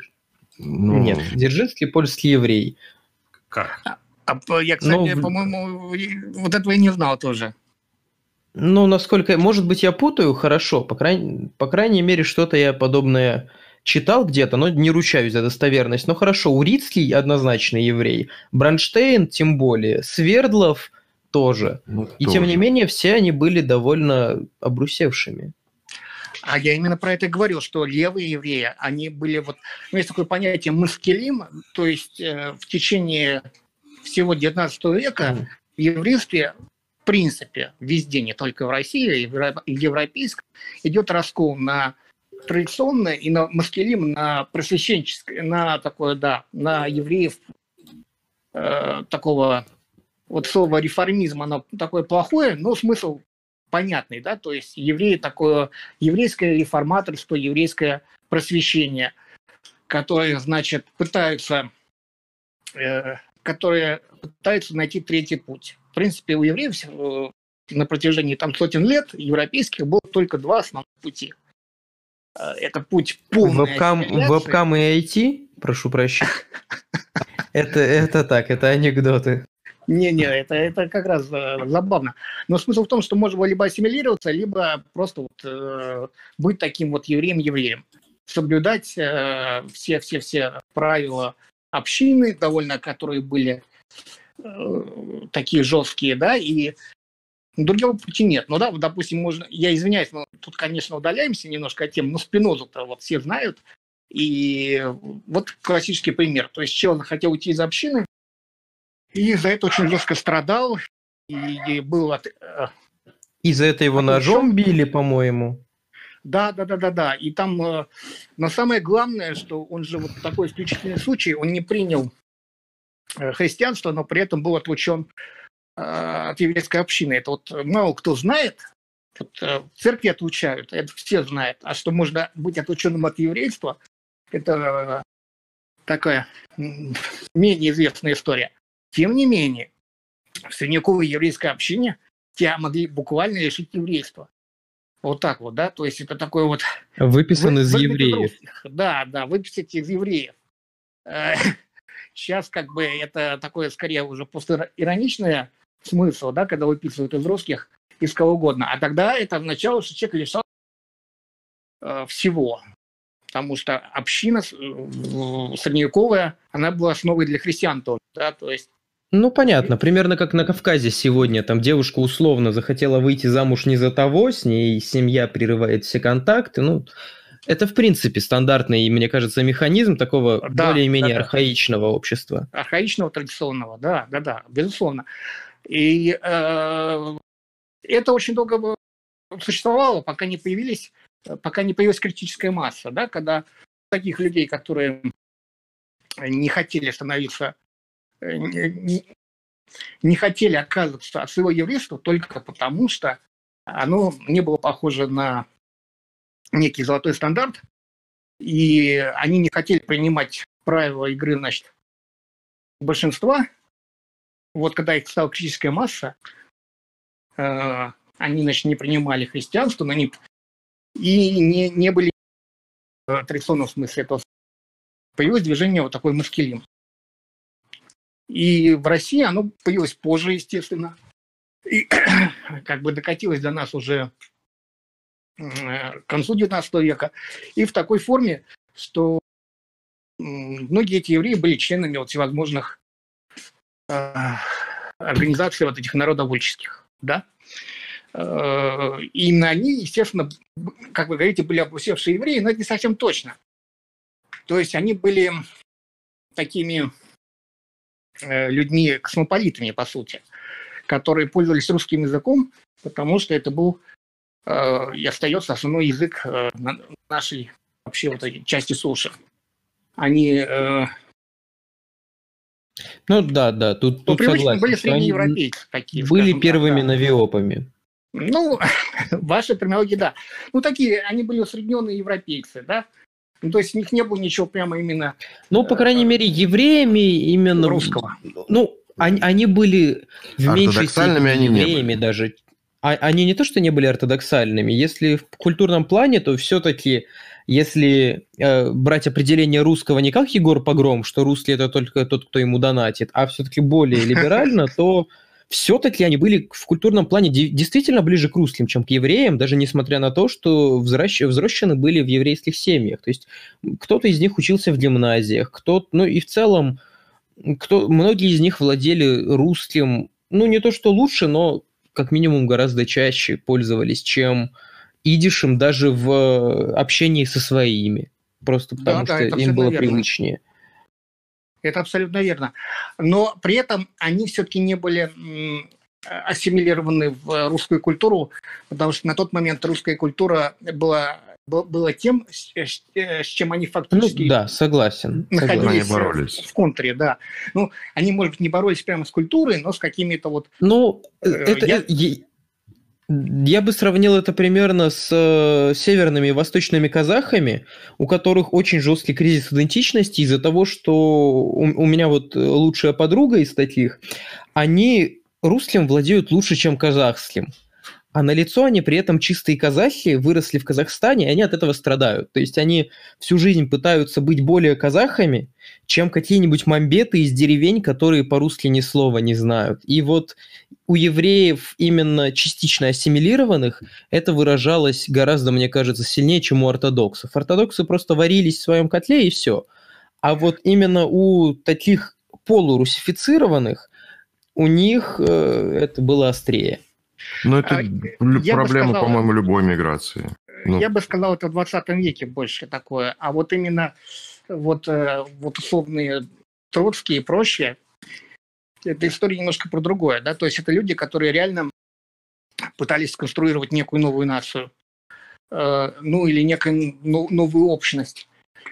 И э, для них вот эти вот как понятия, они вообще не, не играли никакой роли, да, то есть для них э, старые культуры это был такой конструктор, из которого они брали что-то, чтобы собрать э, нечто новое, возможно, монструозное, но тем не менее то, что, они, то, что им виделось. У них была идеология, и поэтому у них как раз не было никаких комплексов. Это были ведь очень властные, жестокие люди. Э, ну, Троцкий самый яркий пример, да, вот в принципе, такого человека, хотя это вот будет уже ближе к нашей теме, был такой Наум Эйтингон, который, собственно говоря, считается организатором убийства Троцкого, и который один из таких э, крупнейших евреев-чекистов, э, который именно занимался всевозможной, э, всевозможными операциями, границей. Ликвидациями. Ну, и ликвидациями, да-да-да. Ну, просто операции бывают разные и, шпион, и шпионской деятельностью, и ликвидациями, и всем прочим занимался. Диверсионной а, деятельностью. И вот он был просто... Вот у него имя даже, он не поменял имя, он Итингон. У него еврейское имя и фамилия, и, и при этом он совершенно хладнокровно и всю жизнь вот, служил советскому государству, э, советской системе, э, как вот это был его идол, да, ради которого он э, шел на любые преступления, в том числе уничтожил э, Троцкого, которого, можно сказать, которого можно назвать, наверное, таким главным таким вот евреем, э, которого вообще вспоминают связи вот СССР, да, каким бы он ни был ассимилированным, но я считаю, что это была именно не форма ассимиляции, это именно попытка Э, стать э, частью некой общности, которая не состоялась в итоге. А комплексы и вот это все прочее появилось уже у обычных советских евреев, которые остались благодаря действиям, э, условно говоря, Троцкого. И те, кто его убивал, в принципе, они действовали на самом деле как-то не парадоксально в одном направлении. Они остались без культуры, они остались без во многом без религии, и вот у них уже начались комплексы, да, то есть, э, потому что это люди были без, без корней. И, собственно говоря, именно вот в этой среде, о чем мы э, э, собираюсь поговорить, возникает вот это вот движение отказников, потом возникает движение за иммиграцию в Израиль, прочее, прочее, прочее. Вот. Так, да, про, про это... Угу. Вот про это как раз я и хотел задать следующий вопрос, чтобы все-таки вернуться к заявленной теме. Вообще, начнем с того, что есть какой-то такой усредненный портрет выезжающего из СССР уже в третью волну, потому что третья волна уже так, это почти современность, это либо наши слушатели, либо их родители. Вот нет, нет, кто, третья кто волна это... тогда? Третья волна это все-таки 40 лет назад. Ну, третья волна ведь это растяжимое понятие. В нее включают и там и 40-е, 50-е, 60-е. И позднюю перестройку, конечно.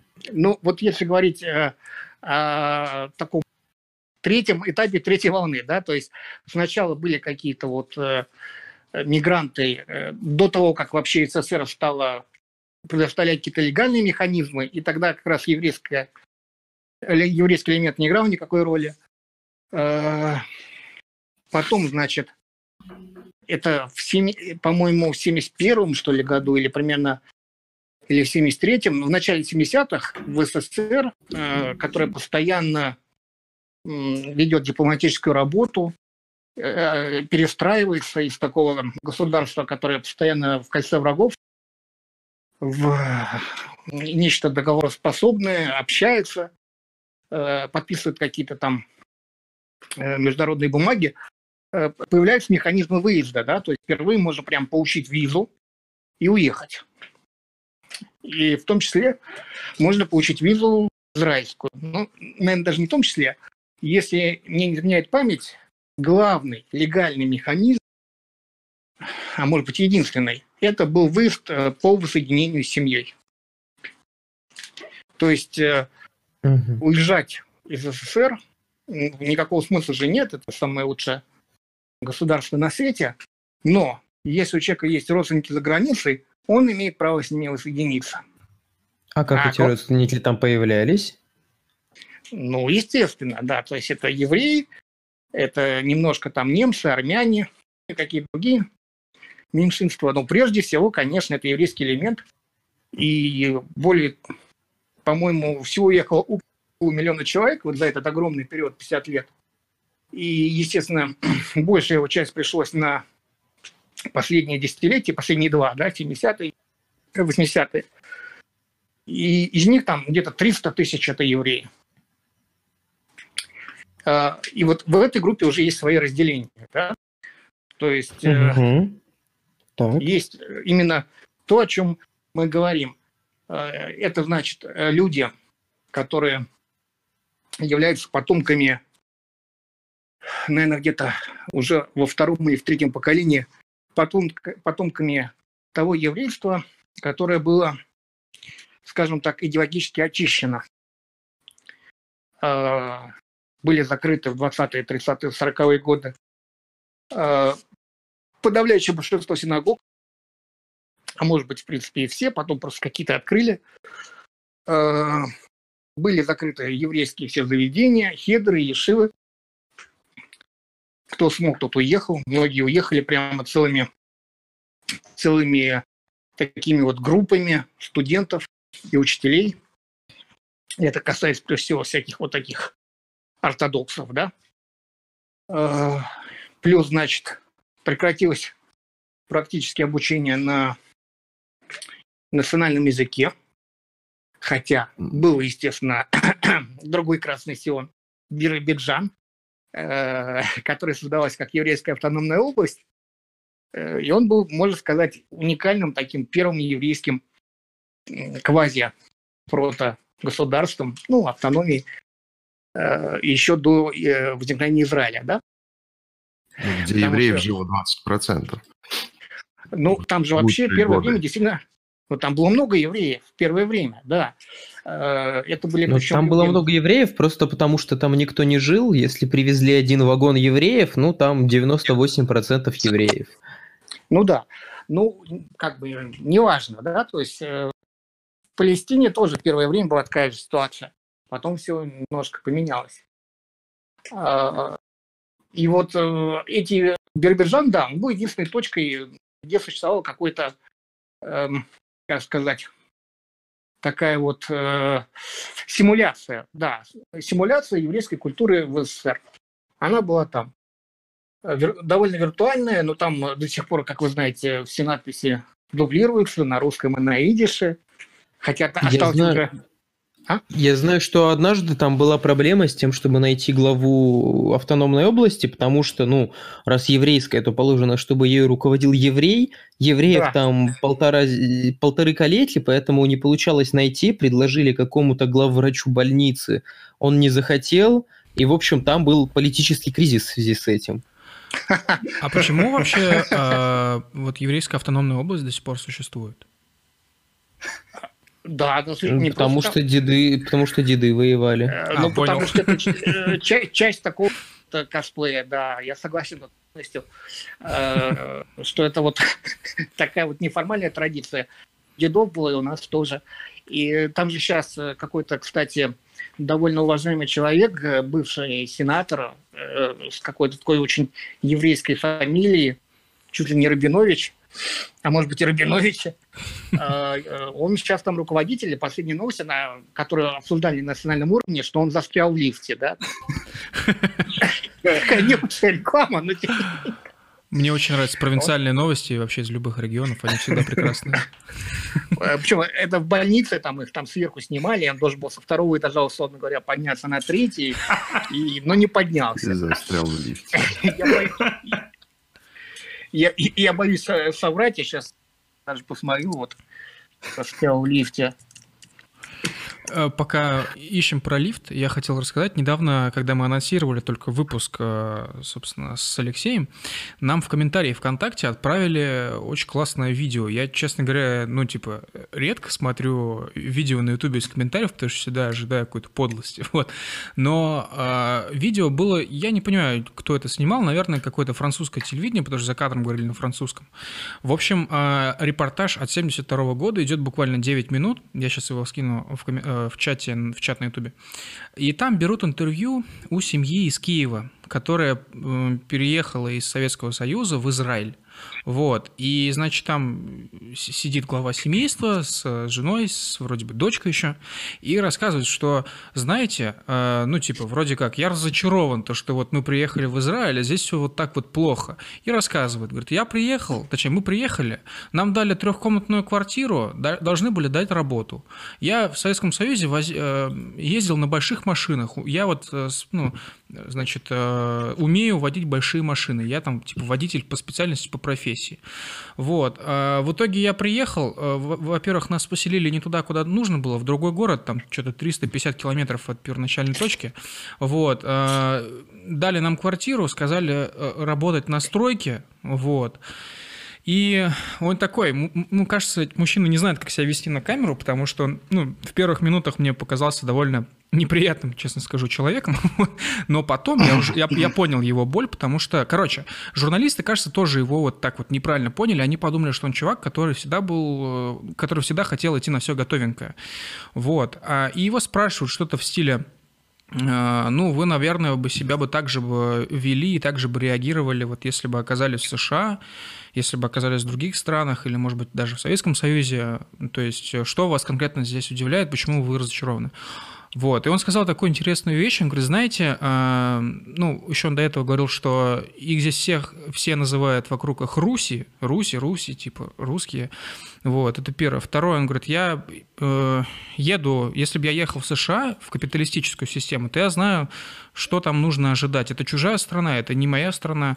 Э, я бы так не разочаровался, по крайней мере, я бы ну, не удивлялся в том, что там происходит. А я вот здесь, вот, э, видите ли, приезжаю к себе, ну, условно говоря, на родину, вот. И здесь вот, вот, вот такое творится. И я так понял, что у него жена работала уборщицей в школе, сам он работает mm-hmm. на стройке, но, но да, при этом им дали трехкомнатную квартиру, то есть тут такая небольшая дилемма.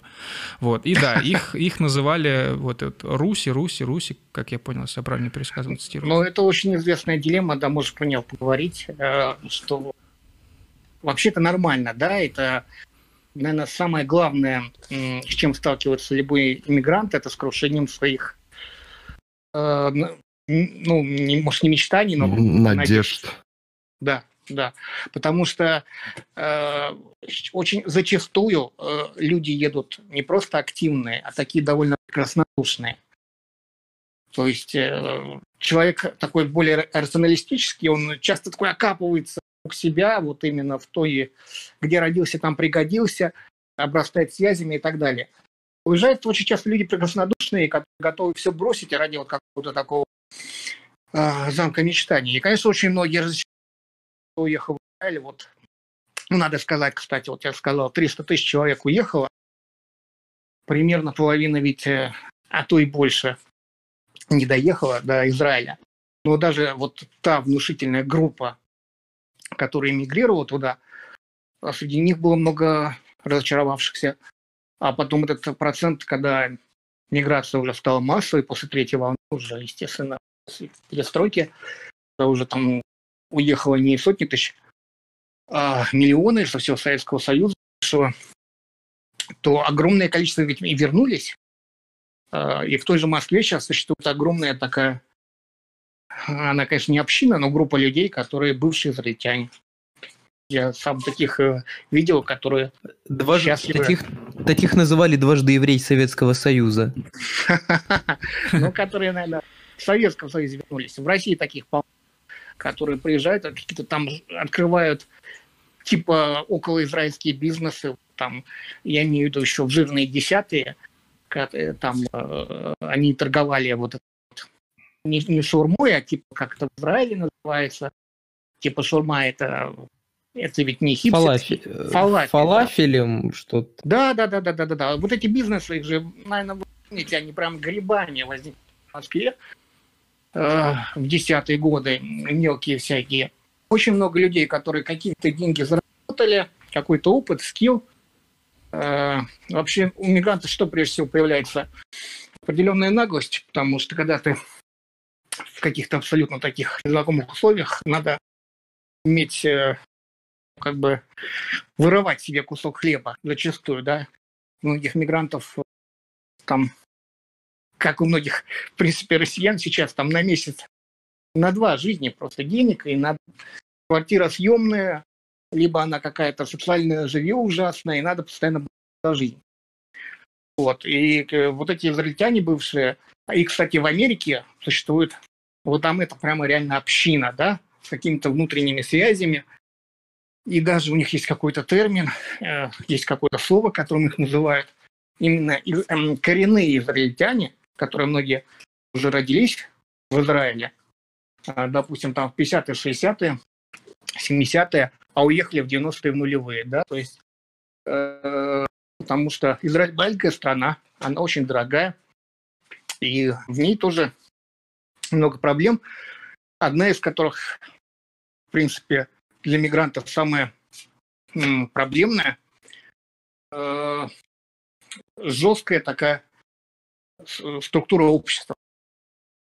Израиль молодое государство, и тем не менее есть там такая, скажем, элита, которая в Тель-Авиве живет в лучших каких-то районах, э, которая э, является наследниками строителей государства – и это чиновники какие-то, бюрократы, у которых, э, которые именно вот в таком внутреннем социализме находятся.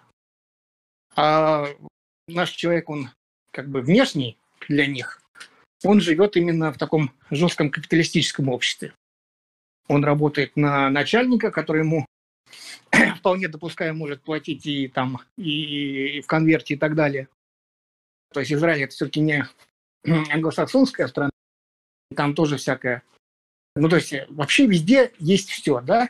Но, тем не менее, вот, допустим, в какой-нибудь Италии мы знаем в бизнесе гораздо более свободные отношения, чем, допустим, в Англии. Согласны? Согласны. Согласен, и, да. И вот в Израиле то же самое, да, то есть это характеру это такая вот страна э, близкая, может быть, к Южной Европе в чем-то. Э, в принципе, и по культуре, которая там возникает, это, это ведь э, средиземноморское государство, светское, которое довольно свободное по нравам, чем оно кичится, да, то есть там вот единственная страна на Ближнем Востоке с открытыми гей-парадами, тем прочим э, набором, но при этом довольно, сказать, э, помимо свободных нравов, там довольно свободный капитализм. Огромное количество русских мигрантов там, конечно, очень большое понижение, извините, что я сказал, русских, советских и российских. Ну, русскоязычных. Русскоязычных, да. Они там э, испытали огромное понижение в статусе. Вот еще этом... тогда вопрос такой. Mm-hmm. Да, я вас перебью. А языковая проблема-то существует у них? Ну, я могу сказать, что в принципе можно всю жизнь прожить в Израиле и не знать слова на иврите. Я таких людей лично видел, лично общался. В принципе, э, я думаю, что если среди нас есть и слушатели Израиля, не знаю, но допускаю, они могут э, назвать кучу примеров такой вот внутренней проявления внутренней диаспоры. Э, в Иерусалиме есть бар Путин на одной из центральных улиц. А я правильно... Ну, это ожидаемо. А я правильно понимаю, что в Израиле сейчас очень остро стоит вопрос, э, квартирный вопрос? То есть я когда читал комментарий к тому видео с тем репортажем, там очень много людей довольно писало, что, знаете ли, этот человек попал в неплохой мир на самом деле, раз ему квартиру дали, да еще и трехкомнатную. То есть это, видимо, писали люди, точнее не видимо, а точно писали люди, которые живут в Израиле. И они говорят, что сейчас здесь все совсем не так радужно, как у него тогда в 72 Естественно, конечно. Ну, а это объясняется всегда такие вещи очень банально объясняются. Израиль очень невелик по территории. И э, в городских массивах все доступные районы, они уже, конечно, давно застроены. И реально вот просто купить квартиру в новом доме, это, это тяжело, потому что таких строек все меньше, меньше, меньше, меньше. Страна маленькая, и люди вытесняются. Вот, э, есть знаменитая проблема с поселениями, которая, значит, много лет не решена. Но ведь поселенцы многие это не такие люди. Они туда уехали просто потому, что в поселениях реально дешевле жить. Ты можешь получить э, за те же деньги, которые ты можешь потратить на какую-то однокомнатную квартирку, ну, не особняк, ну, такой коттедж, там, с хозяйством, там, с э, внутренним двором, все шикарно, но ты будешь жить в окружении людей, которые хотят тебя мочкануть. Фу, как бы многие, особенно как раз э, россияне, они на это спокойно идут, да, потому что э, особенно те, кто в 90-е уехал, они привыкли к таким жестким вещам. Почему нет?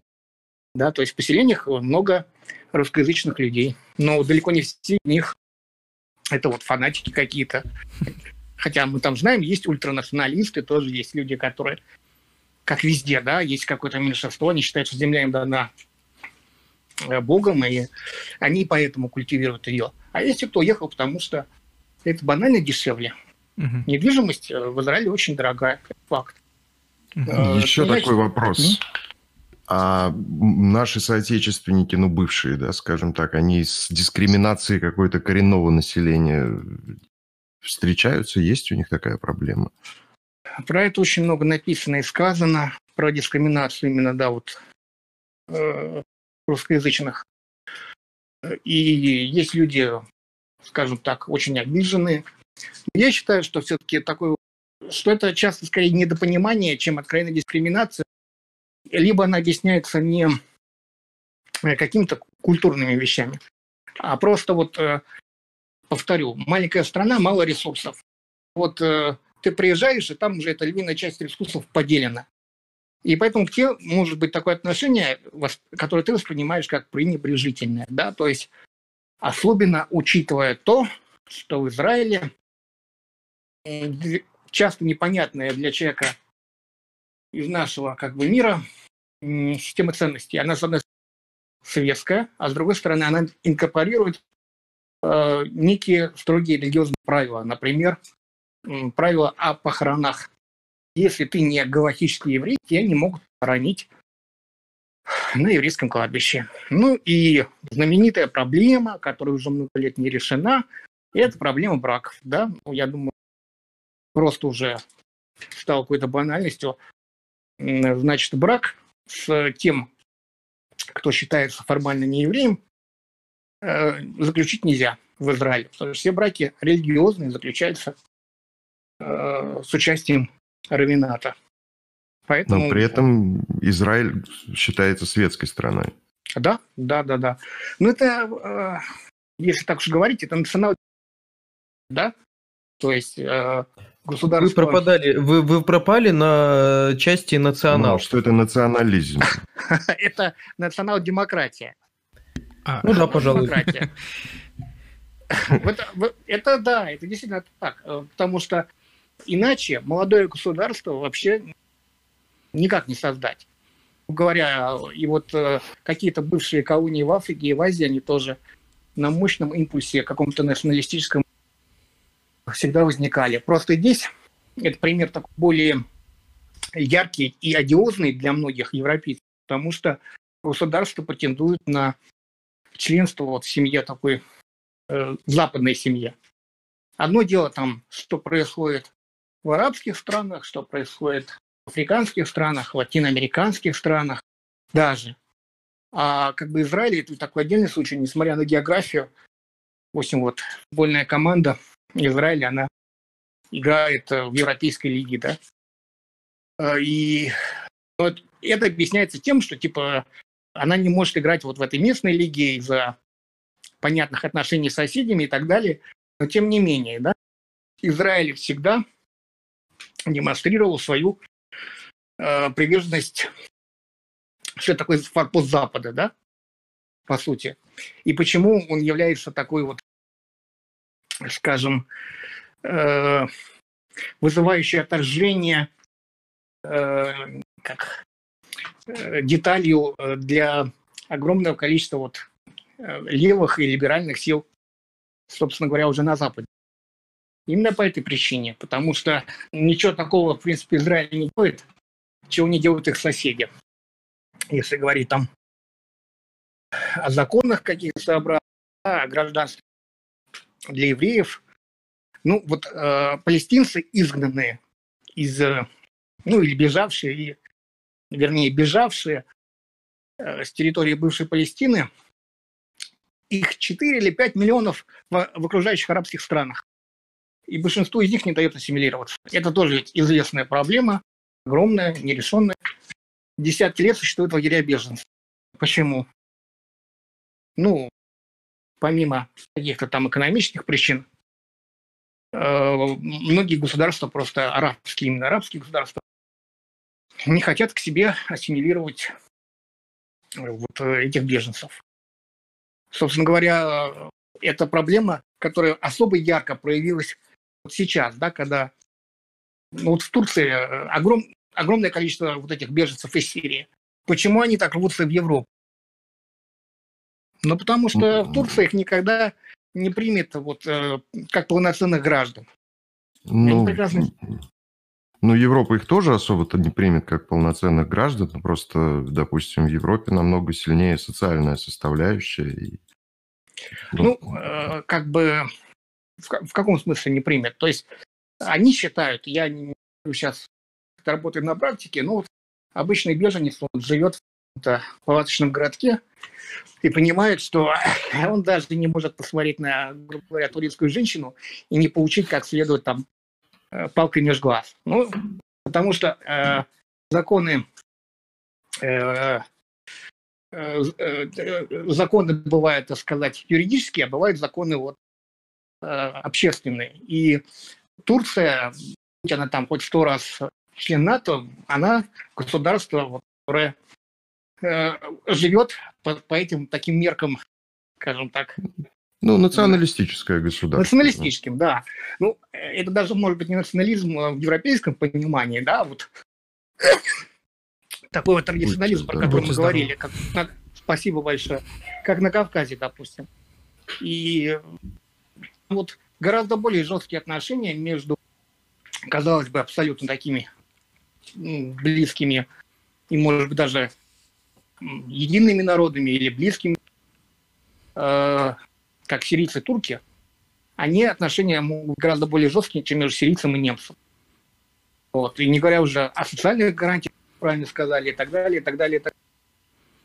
А с палестинцами это еще более явно. То есть они живут там по 30, 40, 50 лет просто в трущобах, без работы, без какого-то шанса на какую-то достойную жизнь, кроме того, что размножаться и оставаться частью вот, вот этой вот... У меня тогда такой вопрос к вам.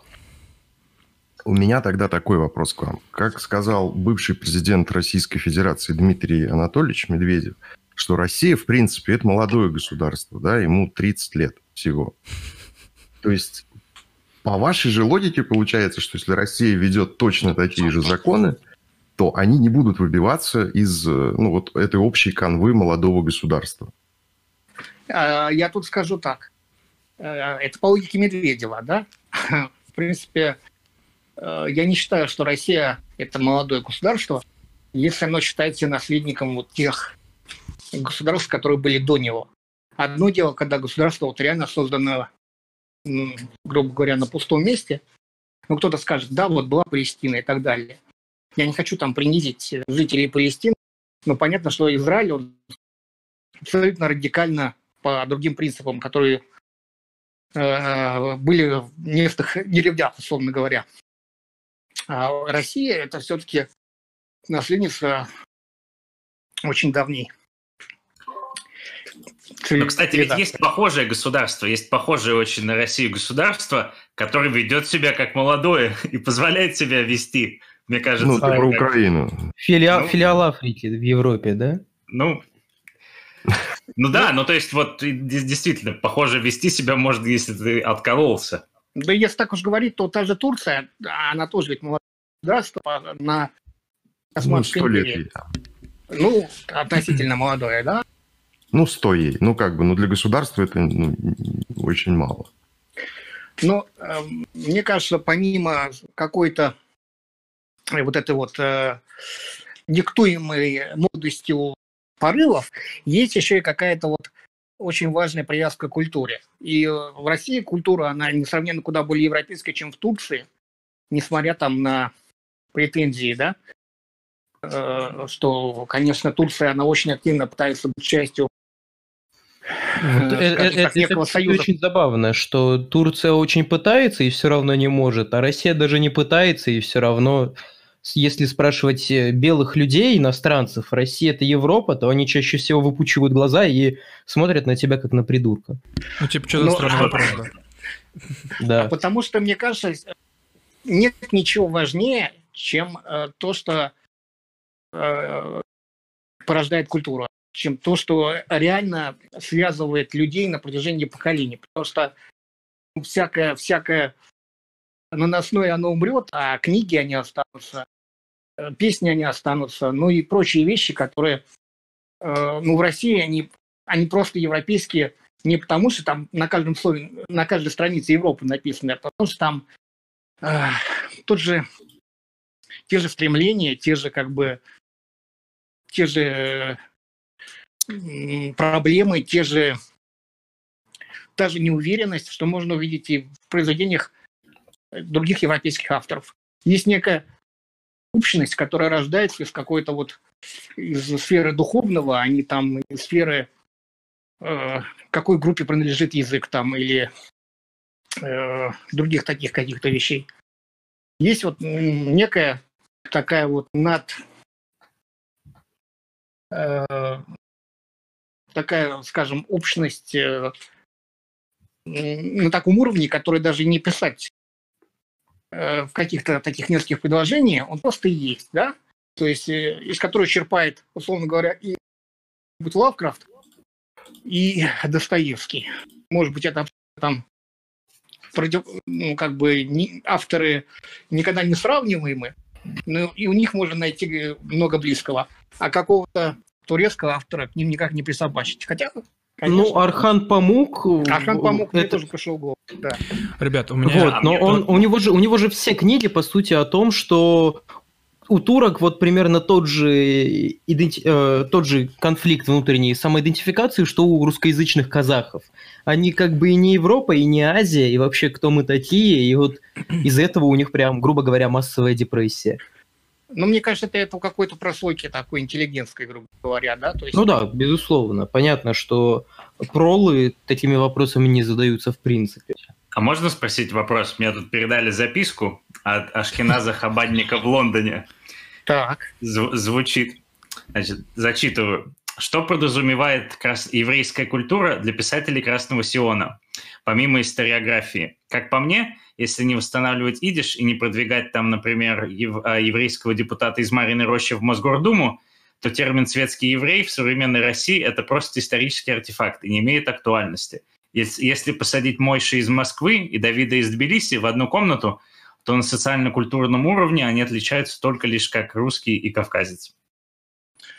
Ну, он, кстати, вам прав. Он прав. И э, если говорить о еврейской культуре современной, именно еврейской, как национальной, она, конечно, мертва.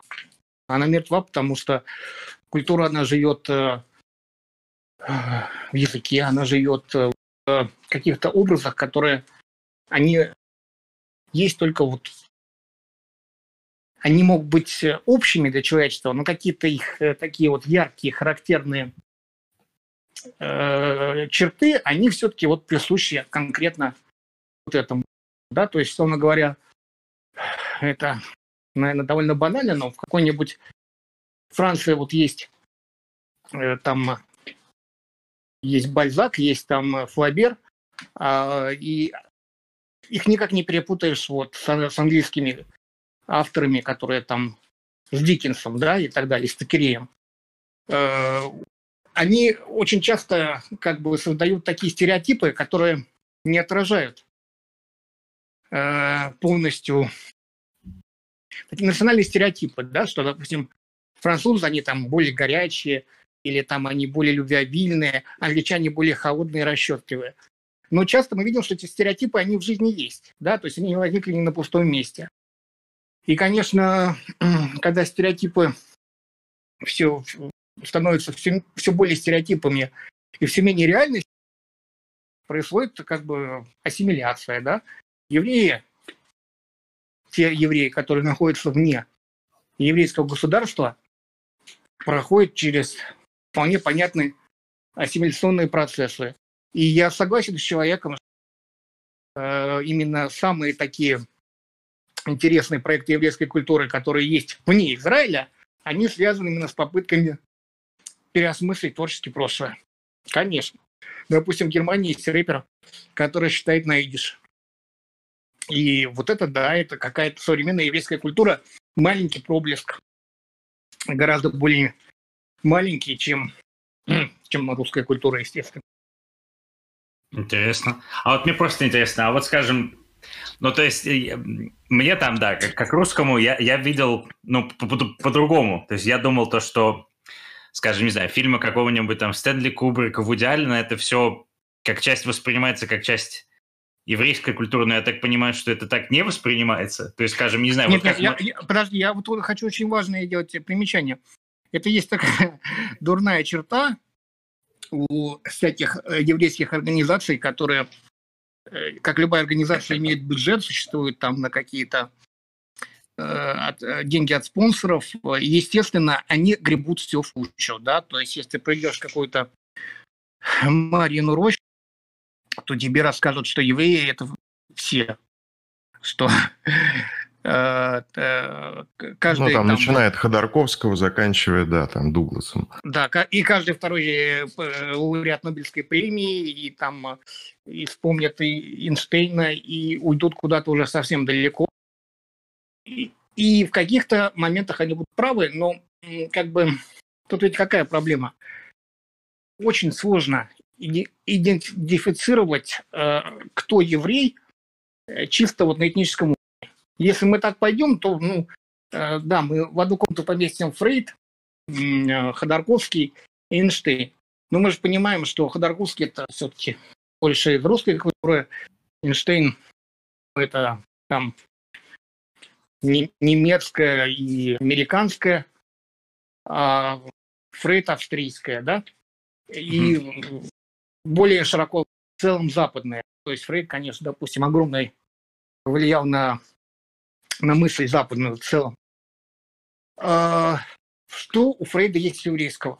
У Фрейда есть еврейские моменты, но далеко не те, которые э, симпатичны, скажем так, ортодоксам. Он, например, написал книгу, мало кто обсуждает, э, особенно из евреев, хотя она по еврейской истории. Э, она посвящена истории Моисея, собственно говоря, библейской истории. Почему ее мало обсуждают?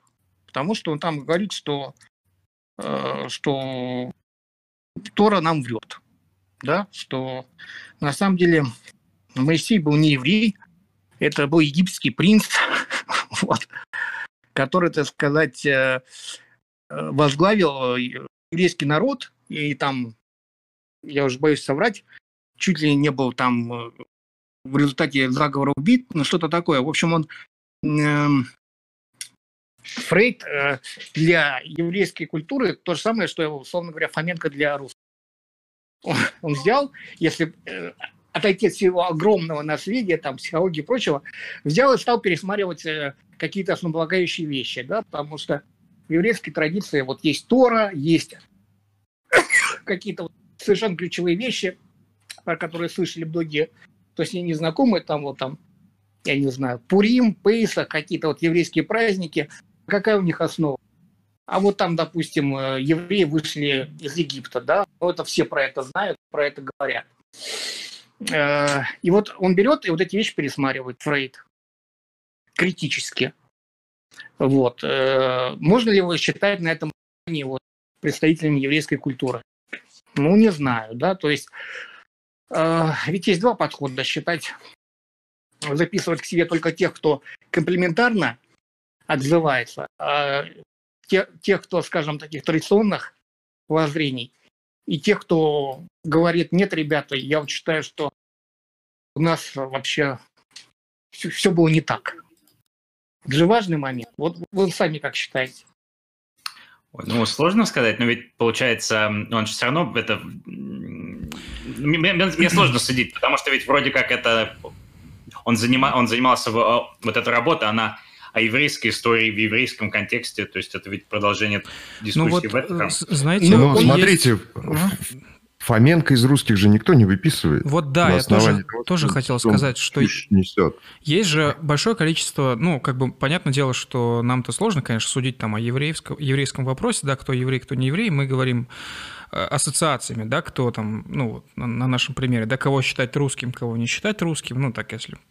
Вот, а, и понятное дело, что есть огромное количество русских людей, которые, я не знаю, там, могут отрицать, там, традицию какой-нибудь русской избы, например, там, или, я не знаю, могут отрицать православие, могут отрицать какие-то другие культурные феномены, особенности русского народа, но при этом они же не перестают являться русскими людьми. Ну, православие, как бы все язычники, да, вот родноверы ну, там отрицают. Тут, тут, тоже, тут тоже верно, я согласен. Но, вот, допустим, Фрид, он просто взял и э, э, как бы высказал такое мнение, что вся, все, вся еврейская традиция, а ведь многие до сих пор не могут определить, вот еврейский народ, это его можно отделить от э, иудаизма, да, учитывая то, что на протяжении там ну, минимум сотен лет, может быть, тысячи, все евреи были иудеями, да, которые, так сказать, оставались евреями. Э, вот можно отделить евреев от иудаизма. Фрейд просто взял и основу иудаизма и пришел к выводу, что все было, значит, э, наоборот. Он, значит, вот связал Моисея вот с этим культом египетским Атона, да, вот солнцепоклонников и э, сделал вывод, что жрец этого культа из каких-то рабов создал вот такую новую, новую по сути, секту, да, вот это такое этно-религиозное образование, как бы сейчас сказали. И, э, значит, потом вывел это племя из Египта, его убили там э, в, в ходе бунта, а, а его религия, это, по сути, то, что стал иудаизм, это вот этот египетский культ. То есть он не просто как бы отрицал э, православие, он говорил, что э, православие это на самом деле не русская национальная религия, а вот там вот египетская. И э, вы совершенно не понимаете, где, собственно говоря, ваши корни. Все Кстати, это написал очень... на немецком. Есть ну, ну подобная ну... очень, э, есть подобная штука, есть такой э, философ, англичанин, и он был известен в Германии до 1945 года, зовут его Хьюстон Чемберлейн, и у него была он, он интересную штуку писал. Он пишет, что на самом, на самом деле э, Христос, он не был евреем, он был только евреем по этой, по религии. На самом деле он грек, и христианство, оно, э, это на самом деле, типа, э, э, как сказать, ну, ну, то есть, да, это не еврейская религия, оттуда все конфликты. И вот он писал, получается, он современник – Фрейда. Ну, забавно. Нет, очень забавно. И самое главное, что очень созвучно уже еврейской традиции. А, а действительно? А то есть а еврейская версия о Христе, она говорит нам что? Помимо того, что он лжемессия. Ну, он ну, тут Но тоже, э, я скажу быстренько, тут в чем проблема, что, естественно, из-за э, постоянной опасности поучить, э, так сказать, поучить э, там костер, грубо говоря, да, э, вот эти все версии, они не были там формализованными.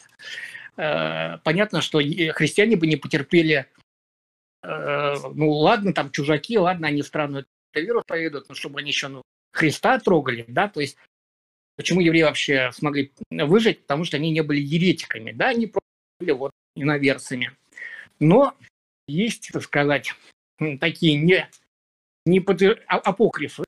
еврейские, которые посвящены личности Иисуса, и там говорится, э, был из каких-то, э, точнее не он, а его отец, э, он какой-то там римлянин, возможно, происхождение ближневосточного, там какого-то египетского и так далее, у которого была связь, собственно говоря, с, с, с Марией и так далее, и так далее. И таким образом вводилось, что он даже там не не совсем еврей. И тем более он как бы не иудей, естественно, такой еретик. Но это, я повторюсь, это такая версия апокрифа, э, и многие ортодоксы, они просто не будут никак имитировать и скажут, мы вообще в нашей традиции Иисуса нет, да? Мы не знаем, типа, был он или не был. Твоя традиция. Про этого человека мы ничего сказать не можем. А можно а... я задам вопрос? Мы, конечно, немножко скакнем, скажем так, вот, но э, продолжая тему с, с отказниками, или отказниками, как правильно их назвать, а, вот... Рефьюзник. Рефьюзник. В общем, э, есть хороший пример, ну, который мне сразу в голову приходит. Мне бабушка и деда очень много про это рассказывали, как они в свое время в Советском Союзе выезжали в Чехословакию ту же самую, и какую довольно-таки унизительную комиссию они проходили там, я не знаю, как это сейчас правильно сказать, в Компартии, ну вот как-то, то есть они приходили, условно говоря, на собеседование, оно э, э, как бы состояло из нескольких этапов, там спрашивали цели выезда, что вы хотите там, собственно говоря, увидеть. Потом э, вас инструктировали, что ни в коем случае нельзя делать, что нужно делать, что можно делать. Вот. А если в итоге э, вы, в принципе, устраивали партию и вам разрешали выезд, вы, собственно, являлись членом, скажем, некой группы туристов из э, ну, как сказать, ну, условно говоря, из РСФСР, да, вот, а, к вам там присоединялся, прикреплялся партработник, и вы вот вместе с этим партработником гуляли по Праге а, только, только по, по правильным улицам, где гулять можно. Если вы сошли с маршрута, там, а, внезапно оторвались от группы, то, ну, вам, наверное, будет не, не, не очень хорошо. Вот, а, э, это вот примерно, я сейчас описал всю процедуру, просто выезда чисто с туристической целью в условную Чехословакию. А вот говоря о еврее, э, который ну, хочет навсегда уехать из Советского Союза в Израиль. Вот в том же самом там 70-м, например, ну, там, возьмем условно, 75-й год, да, например. Вот в 75-м году э, еврей решил уехать из Советского Союза в Израиль навсегда, все. Как эта процедура осуществлялась? Э, вообще можно ли было законными методами это сделать? И если отказывали, то почему? Ну вот как-то так. А, как, вообще, это очень как, просто. как Давай. вообще осуществлялся переезд? Самолет, поезд, что это? Лодка? Сейчас расскажу. Ну, это, во-первых, действительно очень бюрократический процесс. И основной, как бы, там, для подачи вообще на, на выезд, это не менее семи. И поэтому многие люди как-то искали, ухищрялись, находили данных или просили каких-то Э, что-то где-то придумать, какую-то справку достать, чтобы сказать, у меня там двоюродный дядь в Израиле или там в США, где-то за границей. И э, это был очень долгий процесс, собственно говоря, к движения отказников, тех, кто там устраивал какие-то демонстрации, протесты и так далее, потому что э, в советском государстве в позднем был очень мощно развитый бюрократический механизм, как э, ты очень красиво описал, действительно так и было. Ровно так же, такие же стадии проходил э, человек, который хотел выехать. Он проходил всякие комиссии, он общался с людьми, которые ему объясняли, что а зачем вы уезжаете, а у вас тут такая замечательная работа и так далее, и так далее. И причины, оказывается, были самые разные. Например, если у человека была какая-то э, профессия, как называли тогда в ящике, он работал, да, инженер, и он имел какое-то отношение условно к безопасности, то, конечно, это вообще очень такой тонкий был момент. Э, но могли отказать просто, что человек не нравился, потому что он был активист, известно, что он на счету. Тогда был, естественно, очень жесткий контроль за всеми людьми, которые там организовывали, допустим, э, клубы неформальные по изучению иврита. Они были какие-то там такие протосионистские организации, но они может быть, не занимались э, откровенной политикой, но обсуждали там какие-то новости про Израиль, учили язык, э, там пели песни на иврите, да, и так далее. И вот активисты таких организаций и прочих, они были там на особом счету и так далее, и так далее. Э, но, конечно, известно, что и внутри высших партийных кругов и КГБ были сторонники того, чтобы, значит, наладить э, хотя бы какую-то э, какую-то вот такую миграцию страны. Даже я слышал, что, в принципе, Андропов, э, который такой человек ключевой, значимый для позднего СССР, в принципе, стоял именно за тем, что такие механизмы, в принципе, возникли да, в начале 70-х годов. Улетали на самолет. Улетали на самолетах, Э, Вена. Вена была таким перевалочным пунктом знаменитым, да, то есть вот этот европейский город, куда прилетали все, по крайней мере, э, евреи, э, и э, им выдавалась израильская виза, но в какой-то момент э, какая-то часть этих людей, сначала это было там может быть, один человек, у которого были родственники не в Израиле, а в США. И вот этот вот человек, американец, он обратился, значит, э, этим занимались такие организации, как Joint и AS, крупнейшие, старейшие еврейские организации, которые там десятки лет были вовлечены в э, перевозку евреев по миру, грубо говоря. Ну и на самом деле, в огромное количество социальной и благотворительной деятельности, связанной с диаспорой еврейской, и которая существует на деньги э, богатых американских э, евреев, миллионеров и так далее, э, они вот, значит, занимались обеспечением, ну, как бы на всех этапах иммиграции, они помогали советским людям выезжать. К ним обратился этот американец и попросил, а, а можно вот этих моих родственников отправить э, ко мне, они там в Израиле вообще никого не знают и так далее, и так далее. Израильск. И тогда вот случился прецедент, что в Америке стали давать э, убежище советским евреям. То есть у него вот э, израильская виза, ну, как типа, естественно, там это было очень идеологически оформлено, справедливо или нет, это второй а там, значит, антисемитизм, а там э, нарушение прав человека. И э, человек э, довольно легко до 90-х годов, когда это стало массовым, естественно, получить убежище и в США. Поэтому где-то половина из 300 тысяч э, в какой-то момент это был ручеек, а потом уже целая река потекла в США. А в ФРГ? Э, Насколько я знаю, в ФРГ до сих пор, во-первых, этническим евреям дают гражданство в сильно упрощенном порядке. Это, и... это после. Не, нет, это после. гражданство им не дают, это после А, того, ну или вид на жительство, но в общем, в общем как-то очень лояльно относится. Сейчас я объясню. Эта программа возникла уже после третьей волны. Тогда никакой миграции в ФРГ не было. Просто на волне, значит, очередной вот э, немецкой вот это вот чувство чувство вины, возможно, и так далее, и все прочее. Э, когда в России были тяжелые экономические условия, они говорят, вот мы будем евреев принимать из России к нам по особой программе. И принимали лет 20. Вот. Ну, и, до сих пор принимают? 200, нет, я сейчас объясню. 200 или 300 тысяч они приняли, а потом э, очень резко ограничили, потому что уже типа много, уже хватит. Сейчас по этой программе, насколько мне известно, попасть в ФРГ довольно тяжело, потому что у любых таких программ есть какой-то список условий, который должен человек попадать. И вот там они сейчас ввели такие правила, что это просто сложно очень. Это буквально в какой-то там момент просто как перекрыли вентиль.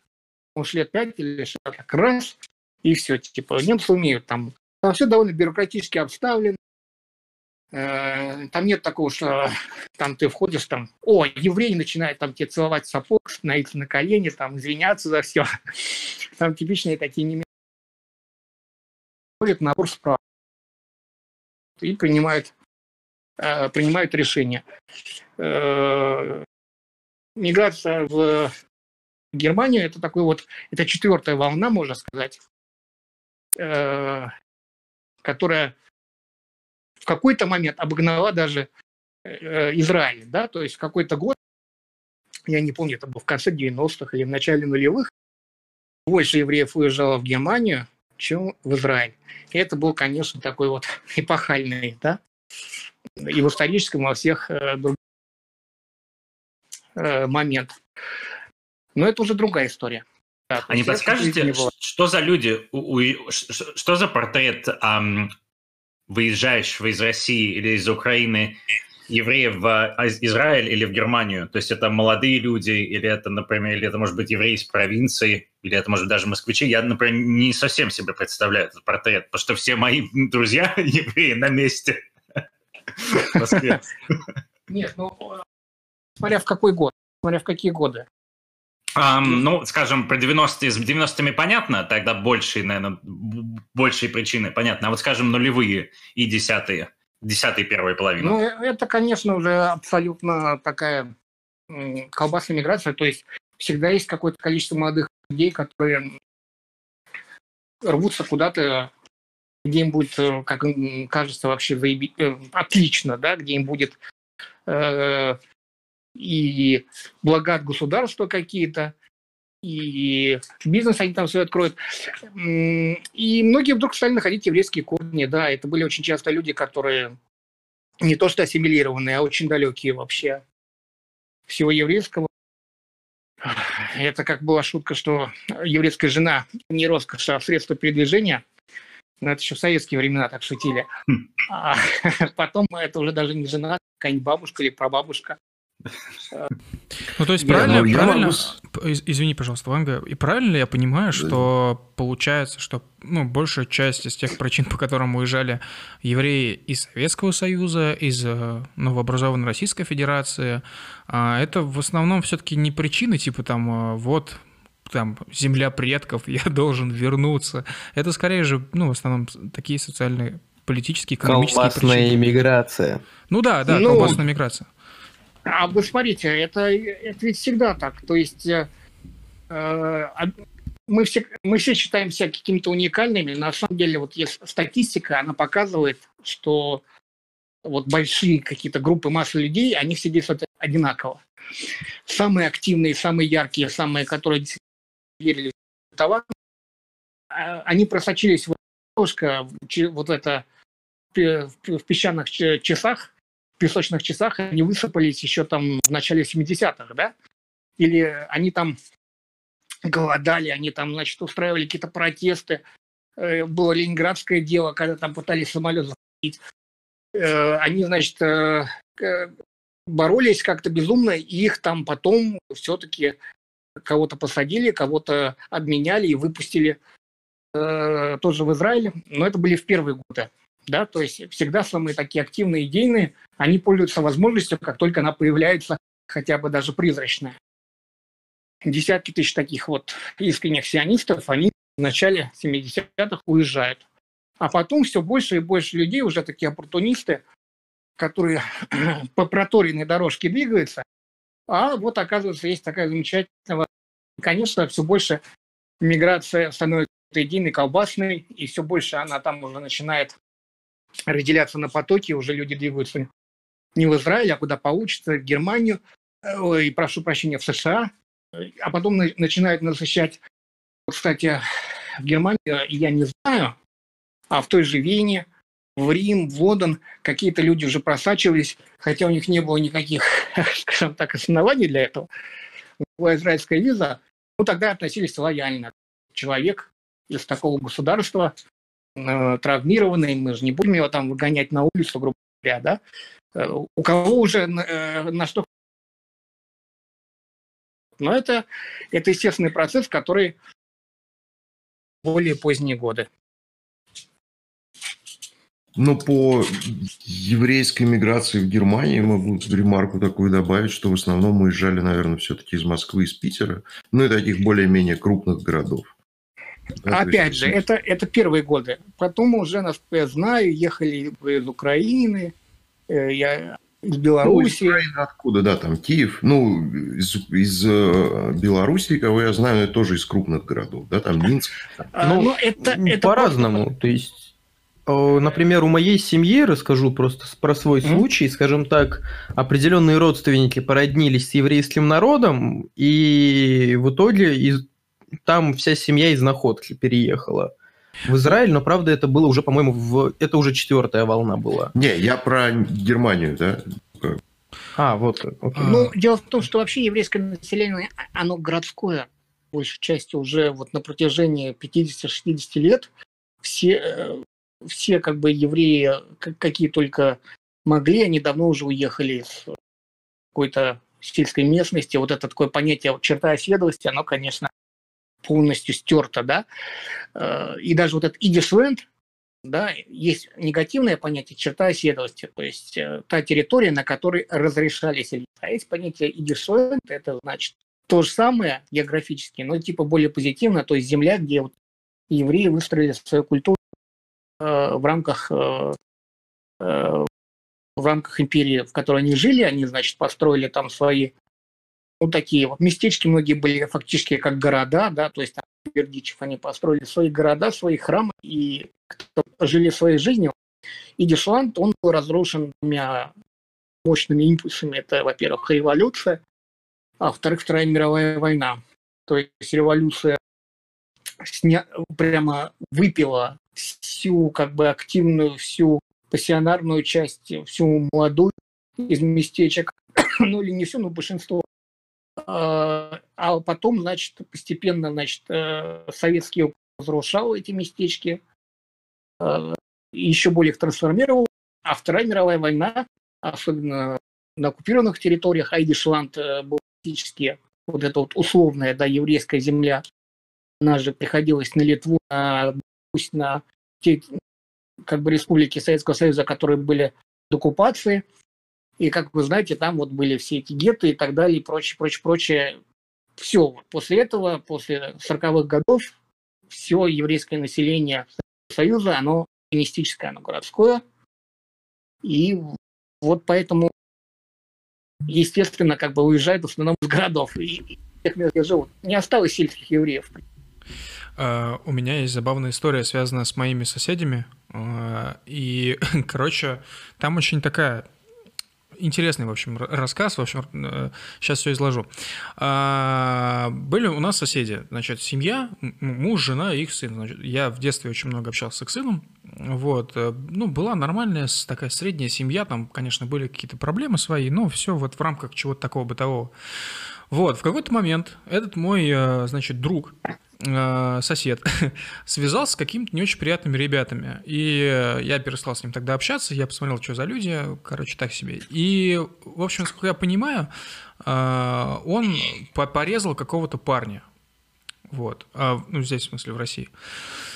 Никогда, ни, одного, ни одного слова я вообще не слышал ни от его папы и мамы, я с ними был хорошо знаком, ни от него о том, что, значит, э, нужно нам когда-то уехать в Израиль. То есть, да, там мама насколько я знаю, была еврейка, вот, э, папа русский, вот, а, а, а сын непонятно. Вот.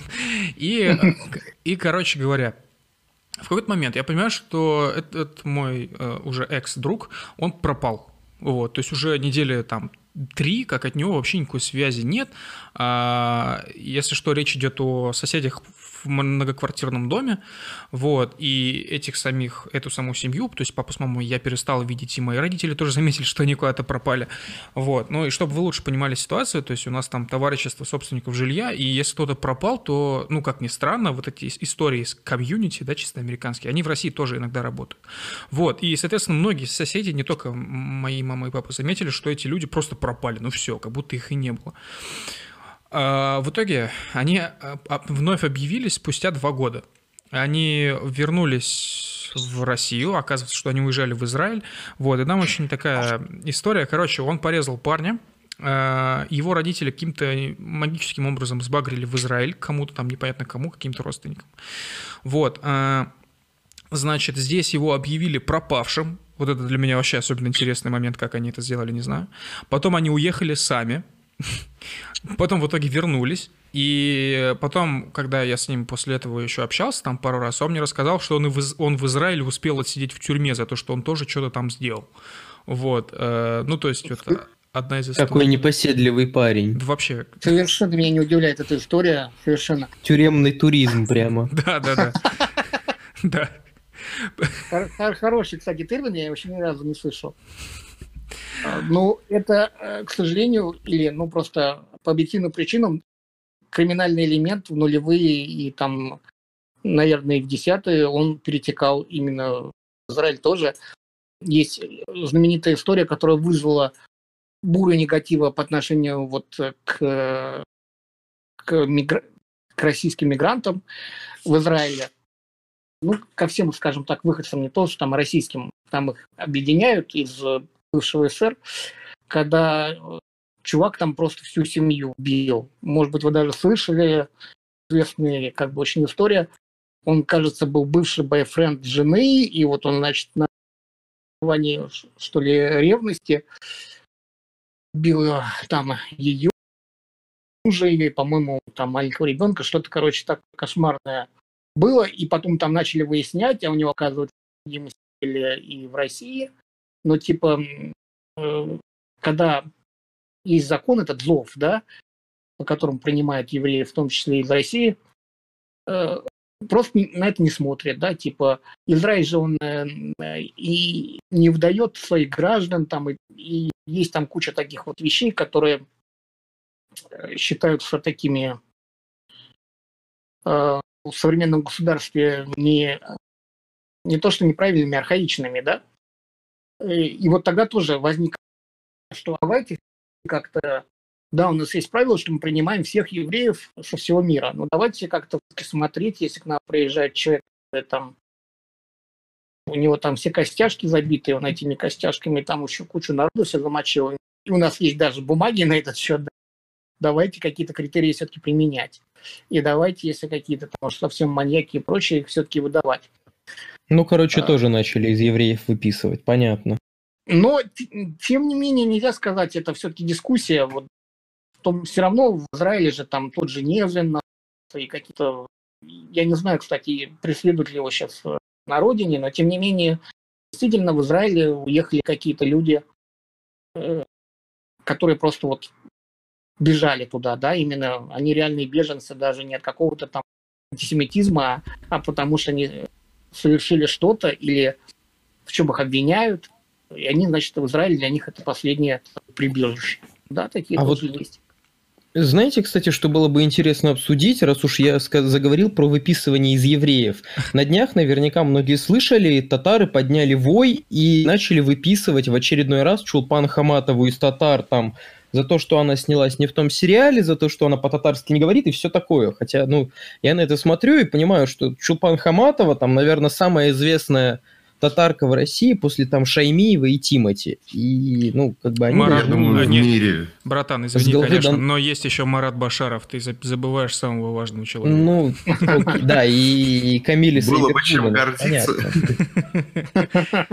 Ну, в общем... В общем, есть ли у евреев вот что-то похожее, что фу, он не еврей, он не наш, мы его выписываем? А, ну, конечно, есть, да, конечно. Ну, во-первых, есть э, Другая вещь есть, когда евреи сами себя выписывают. Я думаю, что Израиль Шамир, он довольно известный в этом плане человек. Слышали про такого? Слышали, а слышали. Я читаю его раз? на Рон Онс. Это просто такой вот э, гигант такого. Я не расслышал имя. Повторите, пожалуйста. Израиль Шамир. Есть Израиль еще Гелад Ацмонд. Ну, на самом деле, ну, это все далеко еще... от меня. Э, есть еще там Мордыхай Вануну, но это имена, которые действительно обсуждали за пределами далеко. И про, про Израиля Шамира я скажу быстро, потому что это чувак, который дружит там, с Прохановым, который до сих пор у него на газете, в газете «Завтра», э, и он такой гигант э, красно-коричневой журналистики, скажем так. Это, значит, собственно говоря, еврей, который утверждает, что он им просто не все верят, ну, поэтому я не буду повторяться, это его собственное утверждение, что он отказник, да, что он был э, среди тех, кто добивался вы, значит, из Израиля. И что он уехал туда, служил в десантных войсках, принимал участие в войне судного дня, то есть это 73 год, а потом, значит, э, стал э, антисионистом. Причем э, сначала вроде таким мейнстримным, то есть на самом деле еврей-антисионист – это нормальное явление, особенно и в Израиле. Огромное количество, ну, огромное я преувеличиваю, есть количество людей, которые являются противниками Израиля на всех уровнях. вот. И э, сначала он был вот таким, значит, просто антисионистом, а потом его многие стали называть э, таким антисемитом, да. Причем, что его зовут Исраиль Самир, да, то есть и у него такая абсолютно семитская внешность, э, как бы наши читатели могут нагуглить и просто посмотреть, у него такая просто вот такая даже, как иногда говорят, антисемитская внешность, да, то есть, э, э, которую используют в карикатурах, да, да, да, да. И при этом он написал очень известные книги о том, что, значит, э, Израиль это все туфта, а Палестина это, это круто. Значит, активный защитник палестинского дела, настолько, что его выписали не то, что там из евреев, его выписали из левых, западных, потому что сказали, нам нужны более такие союзники. И э, это человек, который при этом в России он довольно известен. Я думаю, что многие знают. Он, он клубнист, который писал в «Комсомольской правде», «Завтра», да, на газетах, данных. Э, при этом, значит, он как-то не странно, он довольно такой э, русский государственник, да, он красно-коричневый, и э, при этом, э, а может быть это и не странно, может это нормально, при этом активный такой, кто-то скажет, что антисемит, да, потому что он часто даже не против сионистов пишет, а вот именно он вместо слова сионист использует именно еврей. Это бывший отказник, это тоже еврей, да, который так себя перестроил. Да, вот э, его даже как бы надо, а он сам себя выписал. И у него есть, допустим, статья «Тень-зог». Ну да, ну то есть как бы... Тень-зог? Тень-зог, да. А. Ну то есть понятно все, да? И такой вот своеобразный человек. Провернулся, в общем. Да, да, да. Который сам себя выписал. А... У, у евреев э, нет таких, кроме США, таких организаций, которые могут выписывать. Да, вот в, в США есть известная это идея, которую обвиняют в предвзятости, которая, да, там каких-то левых еврейских активистов может выписать. Она Легенда влияет. говорит, что ее основал, основали частично на деньги американского гангстера Мейра Ланского. Ну, это легенда, да. Ну, у меня, у, меня есть э, вереница, скажем так, вопросов, вот, э, где-то в количестве три штуки. Вот, первый вопрос. Вот мы сегодня очень много говорили там про русских, про россиян, про малоросов, про украинцев, кто еврей, кто не еврей, э, и очень много говорили про отказников, про каких-то дядюшек, тетенек, которые могут там помогать при переезде и так далее. Но на самом деле мы очень так, как будто жестко обходили, как будто у нас есть какой-то запрет на это, вопрос диаспор. А, ну, понятное дело, что когда мы говорим слово диаспора, в России, наверное, в первую очередь воспринимается кавказская диаспора. Ну, это, в принципе, логично из-за ситуации. Вот. Но в глобальном смысле, когда мы говорим слово диаспора, ну, на ум приходит как бы еще и еврейская диаспора, которая, ну, на мой личный взгляд, довольно сильна во многих, скажем, регионах планеты. Ну, не регионах, конечно, стран. Наверное, наверное, это, наверное, это самая влиятельная диаспора в мире. Ну, это... Я бы даже так сказал. Это если читать... По крайней мере, в США и Латинской Америке. Если читать Яндекс Дзен, то, наверное, это и правда так. Ну, даже если не считать, ну, то есть, если просто иметь глаза и уметь читать, то есть, это, в общем-то, и не скрывается, тем более, что в США лоббизм, он вполне легален, ну вот, ну, собственно, да, у меня вопрос. Ну, я бы, я бы Все сказал, все понимают. Вот у меня я вопрос. Вот маленькую, я хотел маленькую буквально правку. Да. Все-таки в мире это, это очень громко. В США действительно э, еврейское лобби, угу. оно крайне могущественное. Это факт, да. Ну, то есть, угу. все-таки вот я не люблю эти превосходные степени, они очень часто, сказать, ну, всегда есть кто-то, с кем можно помериться. Угу. Но в США, как одной из самых первых стран э, по экономике там и по ресурсам по всему мира, угу. действительно еврейское лобби традиционно сильно. Но правда, с учетом, что оно все-таки традиционно сильно последние там лет 50-60, угу, угу. 70, вот так Ну так вот, значит, ну, пр- продолжаем. Тоже, ну, политически, политически да, а экономически все-таки уже даже подольше, я бы так сказал. Просто, как вы правильно сказали, изначально там элитой были васпы, а евреи за деньги не могли купить влияние, а потом смогли. Ну, очень утрируя, грубо, но ну так вот, значит... Я бы так сказал. Э, я думаю, что ребята заметили, что я любитель очень долгих подводок. Так вот, я продолжу своей подводкой. А, а не еврей ли ты часом? Так вот, э, моя подводка-то в чем состоит? А почему вы спрашиваете? Я думаю, после этого подкаста всех просто напишут. Да, да. Ну так вот, собственно, позвольте. А, почему я вообще спрашиваю про диаспору? Что я вообще с этим вопросом пристал, блин, здесь и что-то со своими подводками? В общем, а, ну, я думаю, что, ну, для ребят из нашей команды, понятно дело, не секрет. Э, для Алексея, я не знаю, читал, не читал он, но Local Crew как сайт, он появился из сообщества, и когда мы это сообщество создавали, мы назвали его сообществом диаспорального типа, э, русским сообществом диаспорального типа. И понятное Я дело... это слово, да. Да, и понятно, ну, это довольно экзотическое, на самом деле, понятие, учитывая, что большинство участников нашего сообщества ну, из России, и какая-то только малая часть, э, ну, ладно, не малая, значительная, но не самая большая часть из Европы и уж там подавно из США. В основном это граждане России, которые живут в России. А, так вот, а, когда мы сам этот термин придумывали, мы, естественно, озирались по сторонам, да, вот, э, ну, на еврейский опыт, потому что он очень-очень релевантный, то есть он очень такой, я не знаю, ну, то есть еврейские диаспоры, они крайне адаптивные к вызовам времени, и, несмотря ни на что, они до сих пор остаются, хотя, казалось бы, вроде как в мире сейчас в основном представлены, вот, допустим, в Германии, там, турецкие диаспоры, да, там, в, где где-нибудь не знаю, там, в Норвегии арабские диаспоры, в Великобритании там и, диаспоры индусов, ну, условно говоря, там э, в США там китайские диаспоры. То есть, казалось бы, это в основном такая прерогатива в основном э, азиатских народов, восточных народов, а евреи во многом, во, во многой своей части, они э, ну, часть европейской культуры.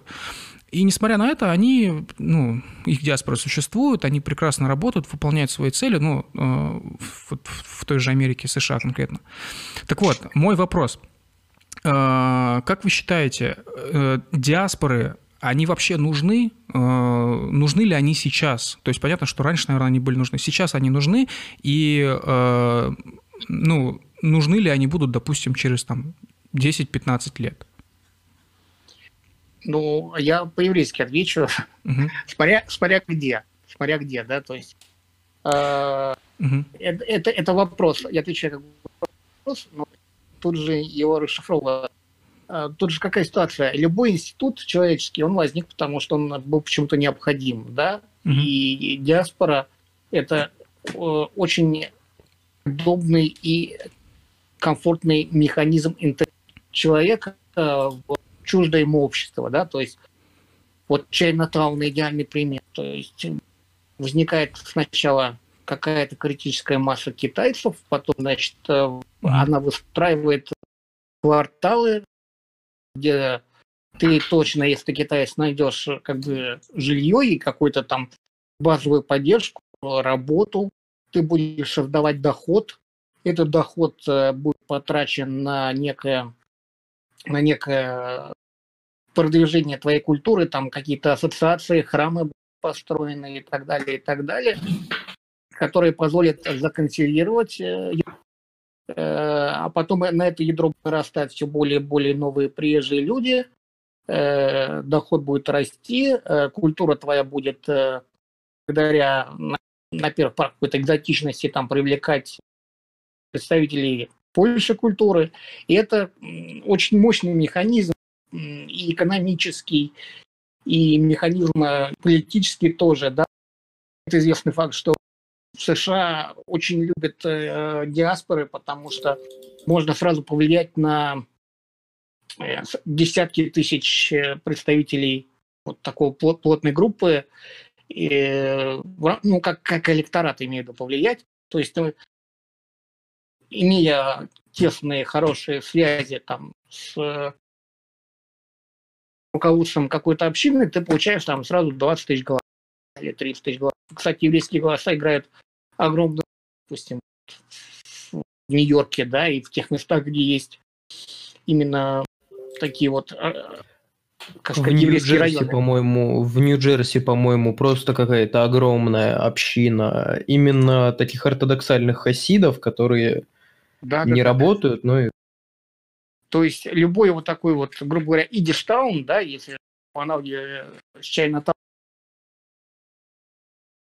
обществе по типу США, это невероятно удобная штука, что самое главное не только для тех, кто при него, но и тех, кто снаружи для тех, кто принимает решения, собственно говоря, то есть для людей, которые э, определяют как бы жизнь общества, политиков и иногда и бизнесменов. То есть э, в США э, эта диаспора возникла благодаря особому типу общества. Вот почему я против того, что именно говоришь, еврейские диаспоры именно в мире, там, в регионах. Да возьмите Францию, там 700 тысяч евреев, это огромная группа. Но можно ли сказать, что там какая-то влиятельная э, диаспора?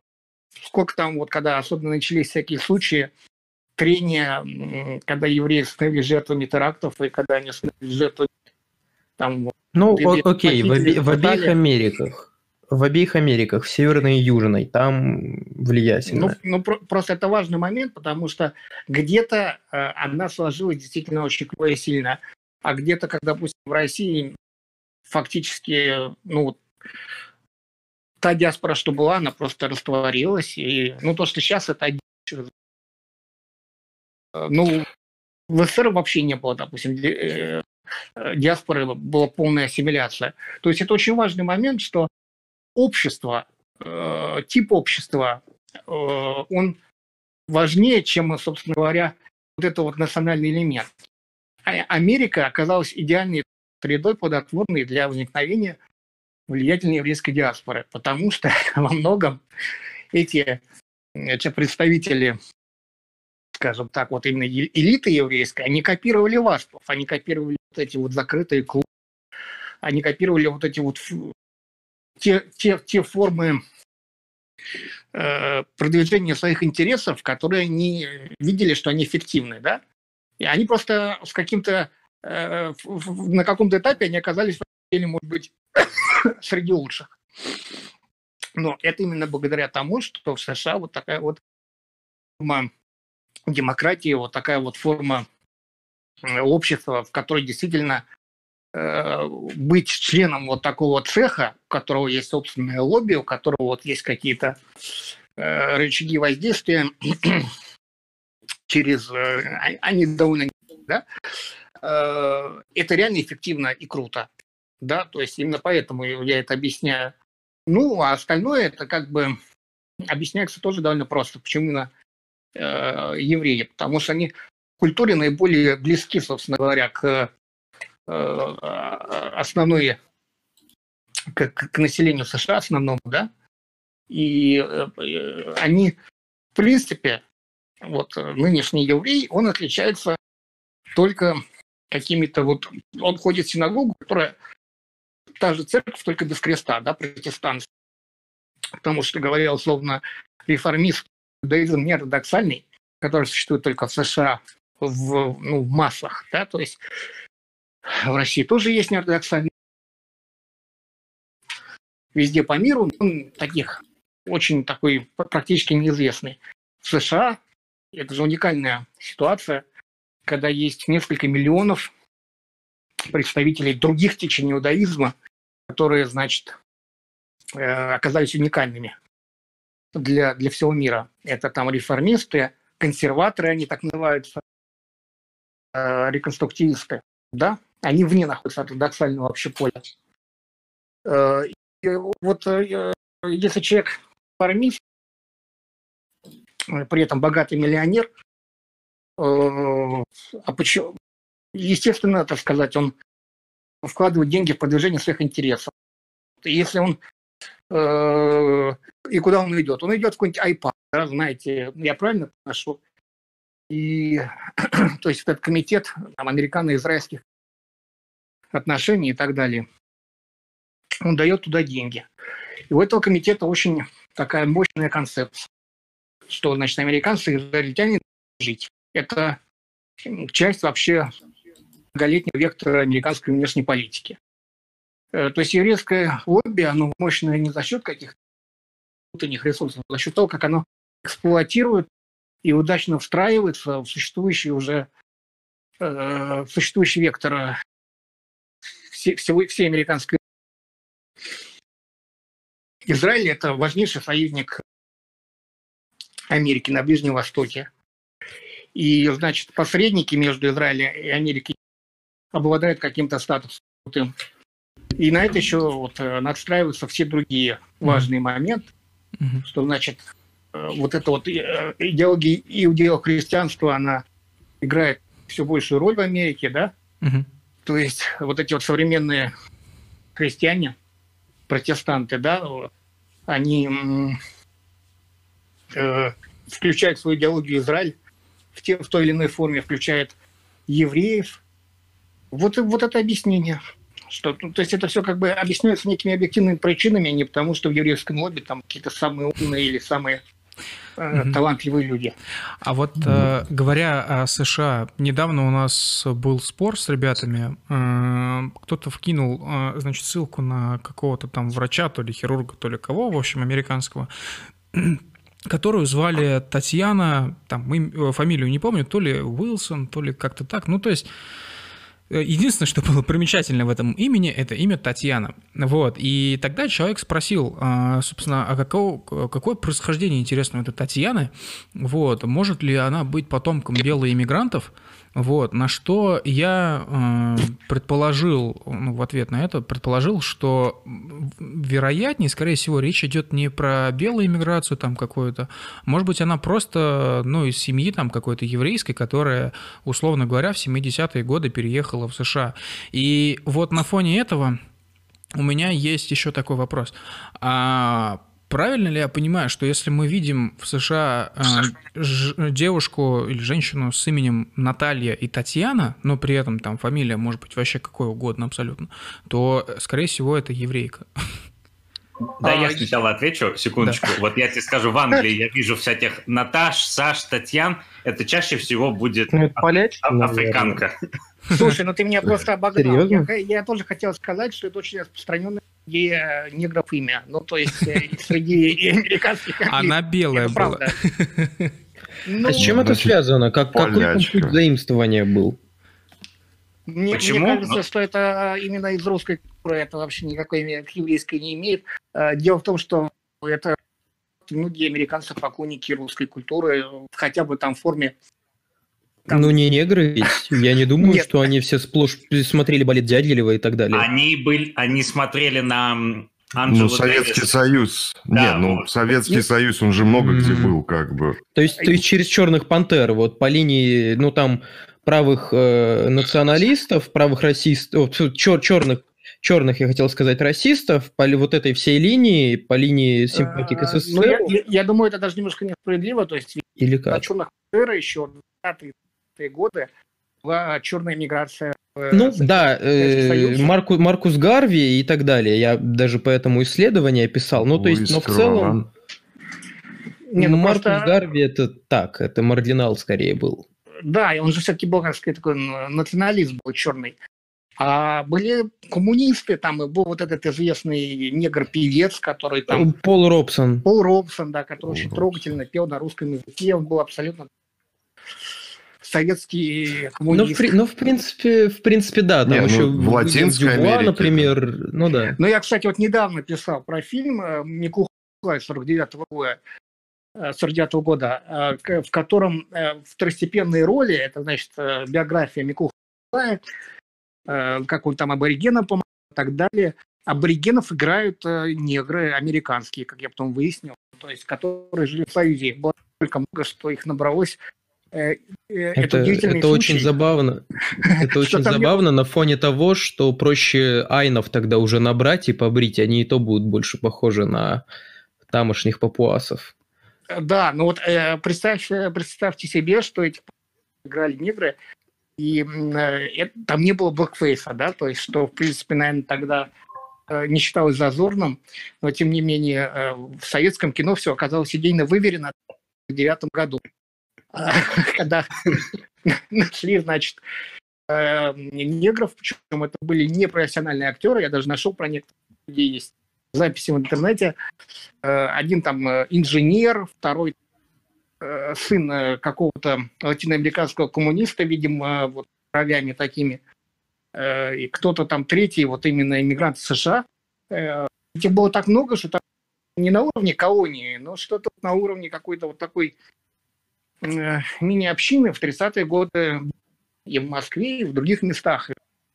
Они ну да, в Москве как минимум был коммунистический университет трудящихся Востока, где учились там все подряд, там э, и, по-моему, Дэн Сяопин, и, ну, в общем, кто-то из лидеров э, китайской партии, и кто только не учился там, проще говоря. Кутв, если кто, кому-то интересно, можете погуглить. Его общежития, кстати, сейчас стоят на Китай-городе прямо напротив синагоги. Там одно из них выгорело давно и заброшенное, а второе сейчас принадлежит МГЛУ прямо возле парка Горки, такой образец э, конструктивизма, да, Очень довольно интересно. И сто лет назад э, Коммунистический университет трудящихся Востока имени Сталина, он назывался в конце своей истории, ну, в честь кого же еще? И там всевозможные негры учились, там учился по-моему, Джо Макиниата, который президент Кении. Вот, я, а, то ли Джулиус Ньерера, не, по-моему, Кениата там учился, но его выгнали за черный расизм. В общем, там, там на самом деле прошла половина элит э, антиколониальных, половина таких вот прям лидеров банановых республик, поэтому, знаете, если бы Голковский родился на 50 лет раньше или на 60, он, мне кажется, вырабатывал бы теорию, что это Великобритания, криптоколония СССР.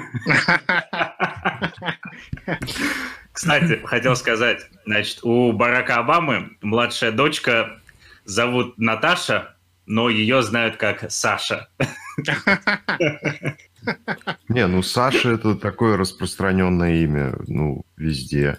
Оно, Нет, по-моему, абсолютно интернациональное. Ну, откровенно говоря, откровенно говоря, я думаю, что тут, конечно, дело в том, что это все крестьянские же имена, греческие и прочие, которые э, ну, просто вот э, есть традиция, допустим, что а, вот англосаксы, они больше брали э, одну группу имен, да, в Германии брали другую группу имен, ну, часто они просто по-разному звучат, да, они часто пересекаются а, допустим, эти православные, а, а восточные европейцы брали третью группу имен, которая тоже частично пересекается. Я думаю, что просто какие-то редкие для, скажем, для белых христианские имена, потому что я, я даже общался с какими такими Татьянами, с такой Татьяной, и очень э, давно было разговорились. Она была черной американкой, которая даже не знала ничего про Россию, да, и когда я спросил про имя, вообще не было никакого представления, как, ну, так родители, да, чем они там руководствовались, не знаю. Ну, да. Могли назвать магнитофоном, назвали Татьяной. Ну, да, кстати, мог... Не, могли назвать Гуччи, или сейчас здесь, здесь у нас, слушай, у нас крутые есть имена, здесь Бруклин, Мерседес, или там ну, вообще-то... Ну, знаешь, но, Мерседес, но... это же, в принципе, марка это называется как раз в честь ну, дочери. Но, понимаешь, в 21 веке, Даймер, когда ты называешь Мерседес... Знаете, это все равно, на самом ну, деле, не так, э, не так внушает. Оно не Мерседес, оно Мерседес, да? Мерседес. Ну, если что так. Я хотел сказать о том, что все эти имена все равно не так внушают. Вот когда приезжаешь в Новую Москву и видишь во дворе, там, на детской площадке мальчика с именем Ратибор, вот это да, Ну, ведь, ну, кажется, это, обычно чуть ближе к чистым прудам. У одного из этого из лидеров националистов был сын Иван Калаврат. Помните, да, его? Двойное имя? Кстати, Алексей, вот по поводу имен, вообще есть какой-то ренессанс на старые еврейские имена, которые именно такие галактические? Ну вот у нынешней молодежи там. наблюдается? Мне кажется, что если говорить конкретно про Россию, никакого ренессанса нет. Это все-таки все, все вокруг крутится возвращение к корням всегда. Вот если это бывает и у старых, у молодых, вдруг просыпается, бывает у евреев, у любых, и в России тоже, бабах, ой, вот прямо хочется вернуться к корням, а вот у меня же вот такая замечательная, на самом деле, есть э, бабушка, там, э, какая-нибудь там, не могу придумать такое имя, неприличные все лезут, какая-нибудь там Исаковна. И, Сара. И, Сара Исаковна, да. Вот и э, человек приходит там в синагогу и начинает искренне пытаться, значит, ничего не зная об этом мире, в него встроиться. В этом плане такой как бы мини-ренессанс, он есть всегда. Э, и вот люди принимают, делают обрезание, принимают имена еврейские. Я вот в 15 лет прошел через этот обряд, э, скажем, э, ортодоксальный. У меня все было, как полагается, в синагоге, на Большой Брон, ортодоксальный. И вот мне дали имя Арон. Но я его, честно говоря, практически сам не использую, не подписываюсь им. И если меня, допустим, кто-то кликнет, это будет довольно странно, потому что, в принципе, довольно узкий круг людей вообще, ну, до, до этого подкаста знал, что у меня есть такое имя э, еврейское. Это в, в честь, собственно говоря, старшего брата Маше Моисея, которого звали Арон. Он, собственно, первый, первый, первый первосвященник э, еврейского народа, согласно от традиции. Не по Фрейду. Не по Фрейду. По Фрейду первый был, собственно говоря, египетский жрец. Там потом стали ассоциировать с Моисеем. Он, по-моему, даже жрец или принц, это посмотреть. Кому интересно, просто нагуглите Моисей, по-моему, и основа атеизма, это вот такая вот серия статей, которая как книга издана.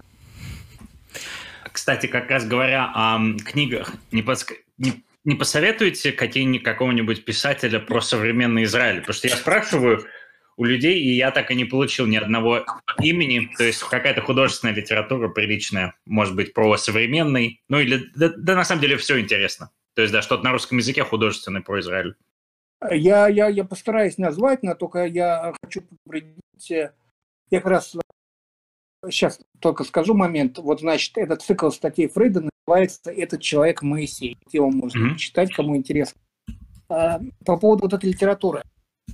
Дело в том, что качественной, высокой, прямо мощной литературы а, русскоязычная среда еврейская, а, именно вот человека, который одновременно находится и внутри культуры и вот пишет про нее, она не породила, да, то есть какие-то яркие такие имена, это такие, которые принадлежат, условно говоря, там всем или, или э, более, более крупным культурам.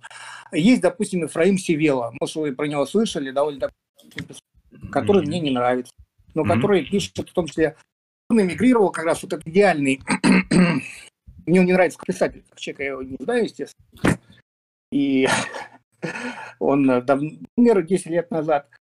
А, это мигрант, вот как раз именно классический представитель того человека, о котором мы вот э, сегодня весь подкаст говорили. Он уехал там, в 1971 году э, в Израиль.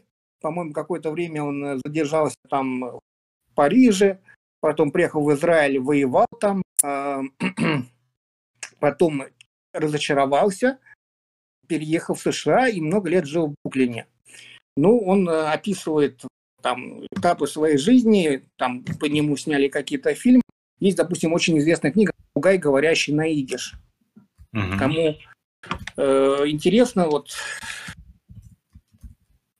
именно почитать там и про еврейскую э, миграцию, про наших людей в Израиле, грубо говоря, или там э, не наших, которые, так сказать, с корнями отсюда. Пугай, говорящий на идиш, про это даже фильм снял в 90-м, кажется, году, я вот сейчас, да, да, да, да, я вот сейчас посмотрел, в 90-м году, э, и там э, он его сам, э, сам поставил, короче, сам же писатель, рассказывает историю как бы такого еврея, который всю жизнь ботался по странам, но оставался типа э, евреем. В общем-то, вот такой вот сюжет. Не знаю, это на любителя. Вообще есть, допустим, какие-то такие писатели, которые немножко даже, э, может быть, и стыдно упоминать, потому что они не такие значительные, но при этом они хорошо вот э, отображают именно вот этот вот мир. Дина Рубина, она тоже очень э, известная такая русскоязычная писательница, которая много лет живет в Израиле. Я бы не сказал, что она какие-то гениальные книги, но она довольно довольно неплохой талант так, филитониста имеет, там, сатирический и так далее. Допустим, она писала работу свою в Сахнуте. Это тоже огромная еврейская организация, которая работает и в России, и в Израиле, имеет отношение э, к, к миграции. Э, Синдикат эта книжка называется, такая сатирическая, жесткая, хорошая книжка. Про, про жизнь в Иерусалиме, кажется, вот идет Мессия, ее книжка. Все, все это довольно читабельно, но я просто должен предупредить, что это там не, не шедевры, может быть, да, ну, такие книги, которые дадут представление вот именно о предмете нашего разговора. Но, но, но есть какие-то такие авторы, э, я вот специально э, выписал, которые, может быть, менее известны, потому что там Севила, там Рубина, все знают. Есть такой э, Григорий Канович, например, да, угу. который э, родом из Литвы, то есть из самого сердца Эдишланда, и который очень интересно описывает вот этот э, еврейский мир и, и еврейский мир в моменте трансформации, собственно говоря. Вот, в принципе, у него можно там э, читать, ну, все книги, они, собственно говоря, на эту тему. Он, если не ошибаюсь, и на идиш, идиш русский и очень-очень э, такой, не такой известный, но действительно национальный писатель Григорий Канович. Угу. А, остальное это надо уже как конкретную тему ловить. Я прям такого больше ничего посоветовать э, сейчас память не скажу. Так, ну что ж, ребят, тогда на этой прекрасной литературной ноте я предлагаю потихоньку завершаться, потому что у нас э, время... Да, мы уже три часа. Да-да-да, уже почти три часа вещаем. А, Алексей, большое вам спасибо, что вы сегодня к нам пришли в гости. Вот, очень было интересно вас послушать, с вами пообщаться и в целом вообще познакомиться. Надеюсь, что... Вам большое спасибо. Мне очень приятно, что вы, несмотря на, естественно, очень разные взгляды, очень э, спокойно и при этом интересно беседуем. Скачем по темам, конечно, но это даже, мне кажется, лучше, чем если бы каком-то болотце сидели. Ну, на самом ну, деле, это уже... взглядов у нас, у нас принципиальная позиция, что если взгляды разные, то нужно все-таки не лица друг другу бить, а пытаться общаться. Мы изначально, а лица бить только деле... тем, кто, кто сам не способен слушать и говорить. Да, мы изначально, да, на да. самом деле, не хотели, чтобы выпуск превращался в какие-то дебаты, потому что мы все-таки все люди, все все понимаем. Вот. А, что еще хотел сказать? Да, насчет хронометража, насчет тем, то, что мы немножко скакали, это, на самом деле, для нас уже, можно сказать, традиция, хоть хоть не самое хорошее, мы, к сожалению, все никак не можем сделать выпуск, в котором обсудим абсолютно все вопросы, которые заявляем в анонсе. Вот. И каждый выпуск у нас кончается фактически словами, что, ну что ж, э, до встречи в следующем выпуске. Я надеюсь, что вы к нам еще раз придете, и мы, собственно, договорим. Вот. Но это а неплохо, мне кажется, неплохо, что мы удочку оставляем на следующий раз, потому что я с удовольствием пообщался. Ну да, ну то э, есть... Я бы тоже. Спасибо да, огромное. Я, я бы тоже, да. а, так, а, а, а, значит, сколько сейчас времени в Москве? 10, 10 часов вечера, правильно? 10, 10. Да, 10 часов вечера. Да, ну получается завтра понедельник, вот очередной э, рабочий день из дома, вот. А, что ж, тогда всем пожелаю спокойной ночи. Климент, Серега, Ванга, вам тоже большое спасибо. Вот. Да. Может у вас еще что-то есть, что-то есть сказать еще? Ну, мне да кажется, нет. Что, что мы поставили Всем точку. доброго но вечера. Мы, мы сделаем еще обязательно один выпуск. Да. Давайте, давайте обсудим что-нибудь безумное, там, каких-то еврейских пиратов. Я бы, я, бы на самом, я бы на самом деле больше времени посвятил еще теме конспирологии, вот, потому что сегодня... Вот, вот я по, тоже, я вот, тоже за. Вот почти случилось, Не, ну... когда Серега начал что-то рассказывать, но потом успокоились. Не, ну конспирология, как бы война на Ближнем Востоке, это тоже безумно интересно. Ну, ну вот это конспирологии можно отнести разве что... Ну да. Конспирологии разве что мои утверждения о влиятельности еврейской диаспоры можно отнести, но конспирология это будет называть только человек без глаз и ушей. Нет, ну, ну есть огромное количество...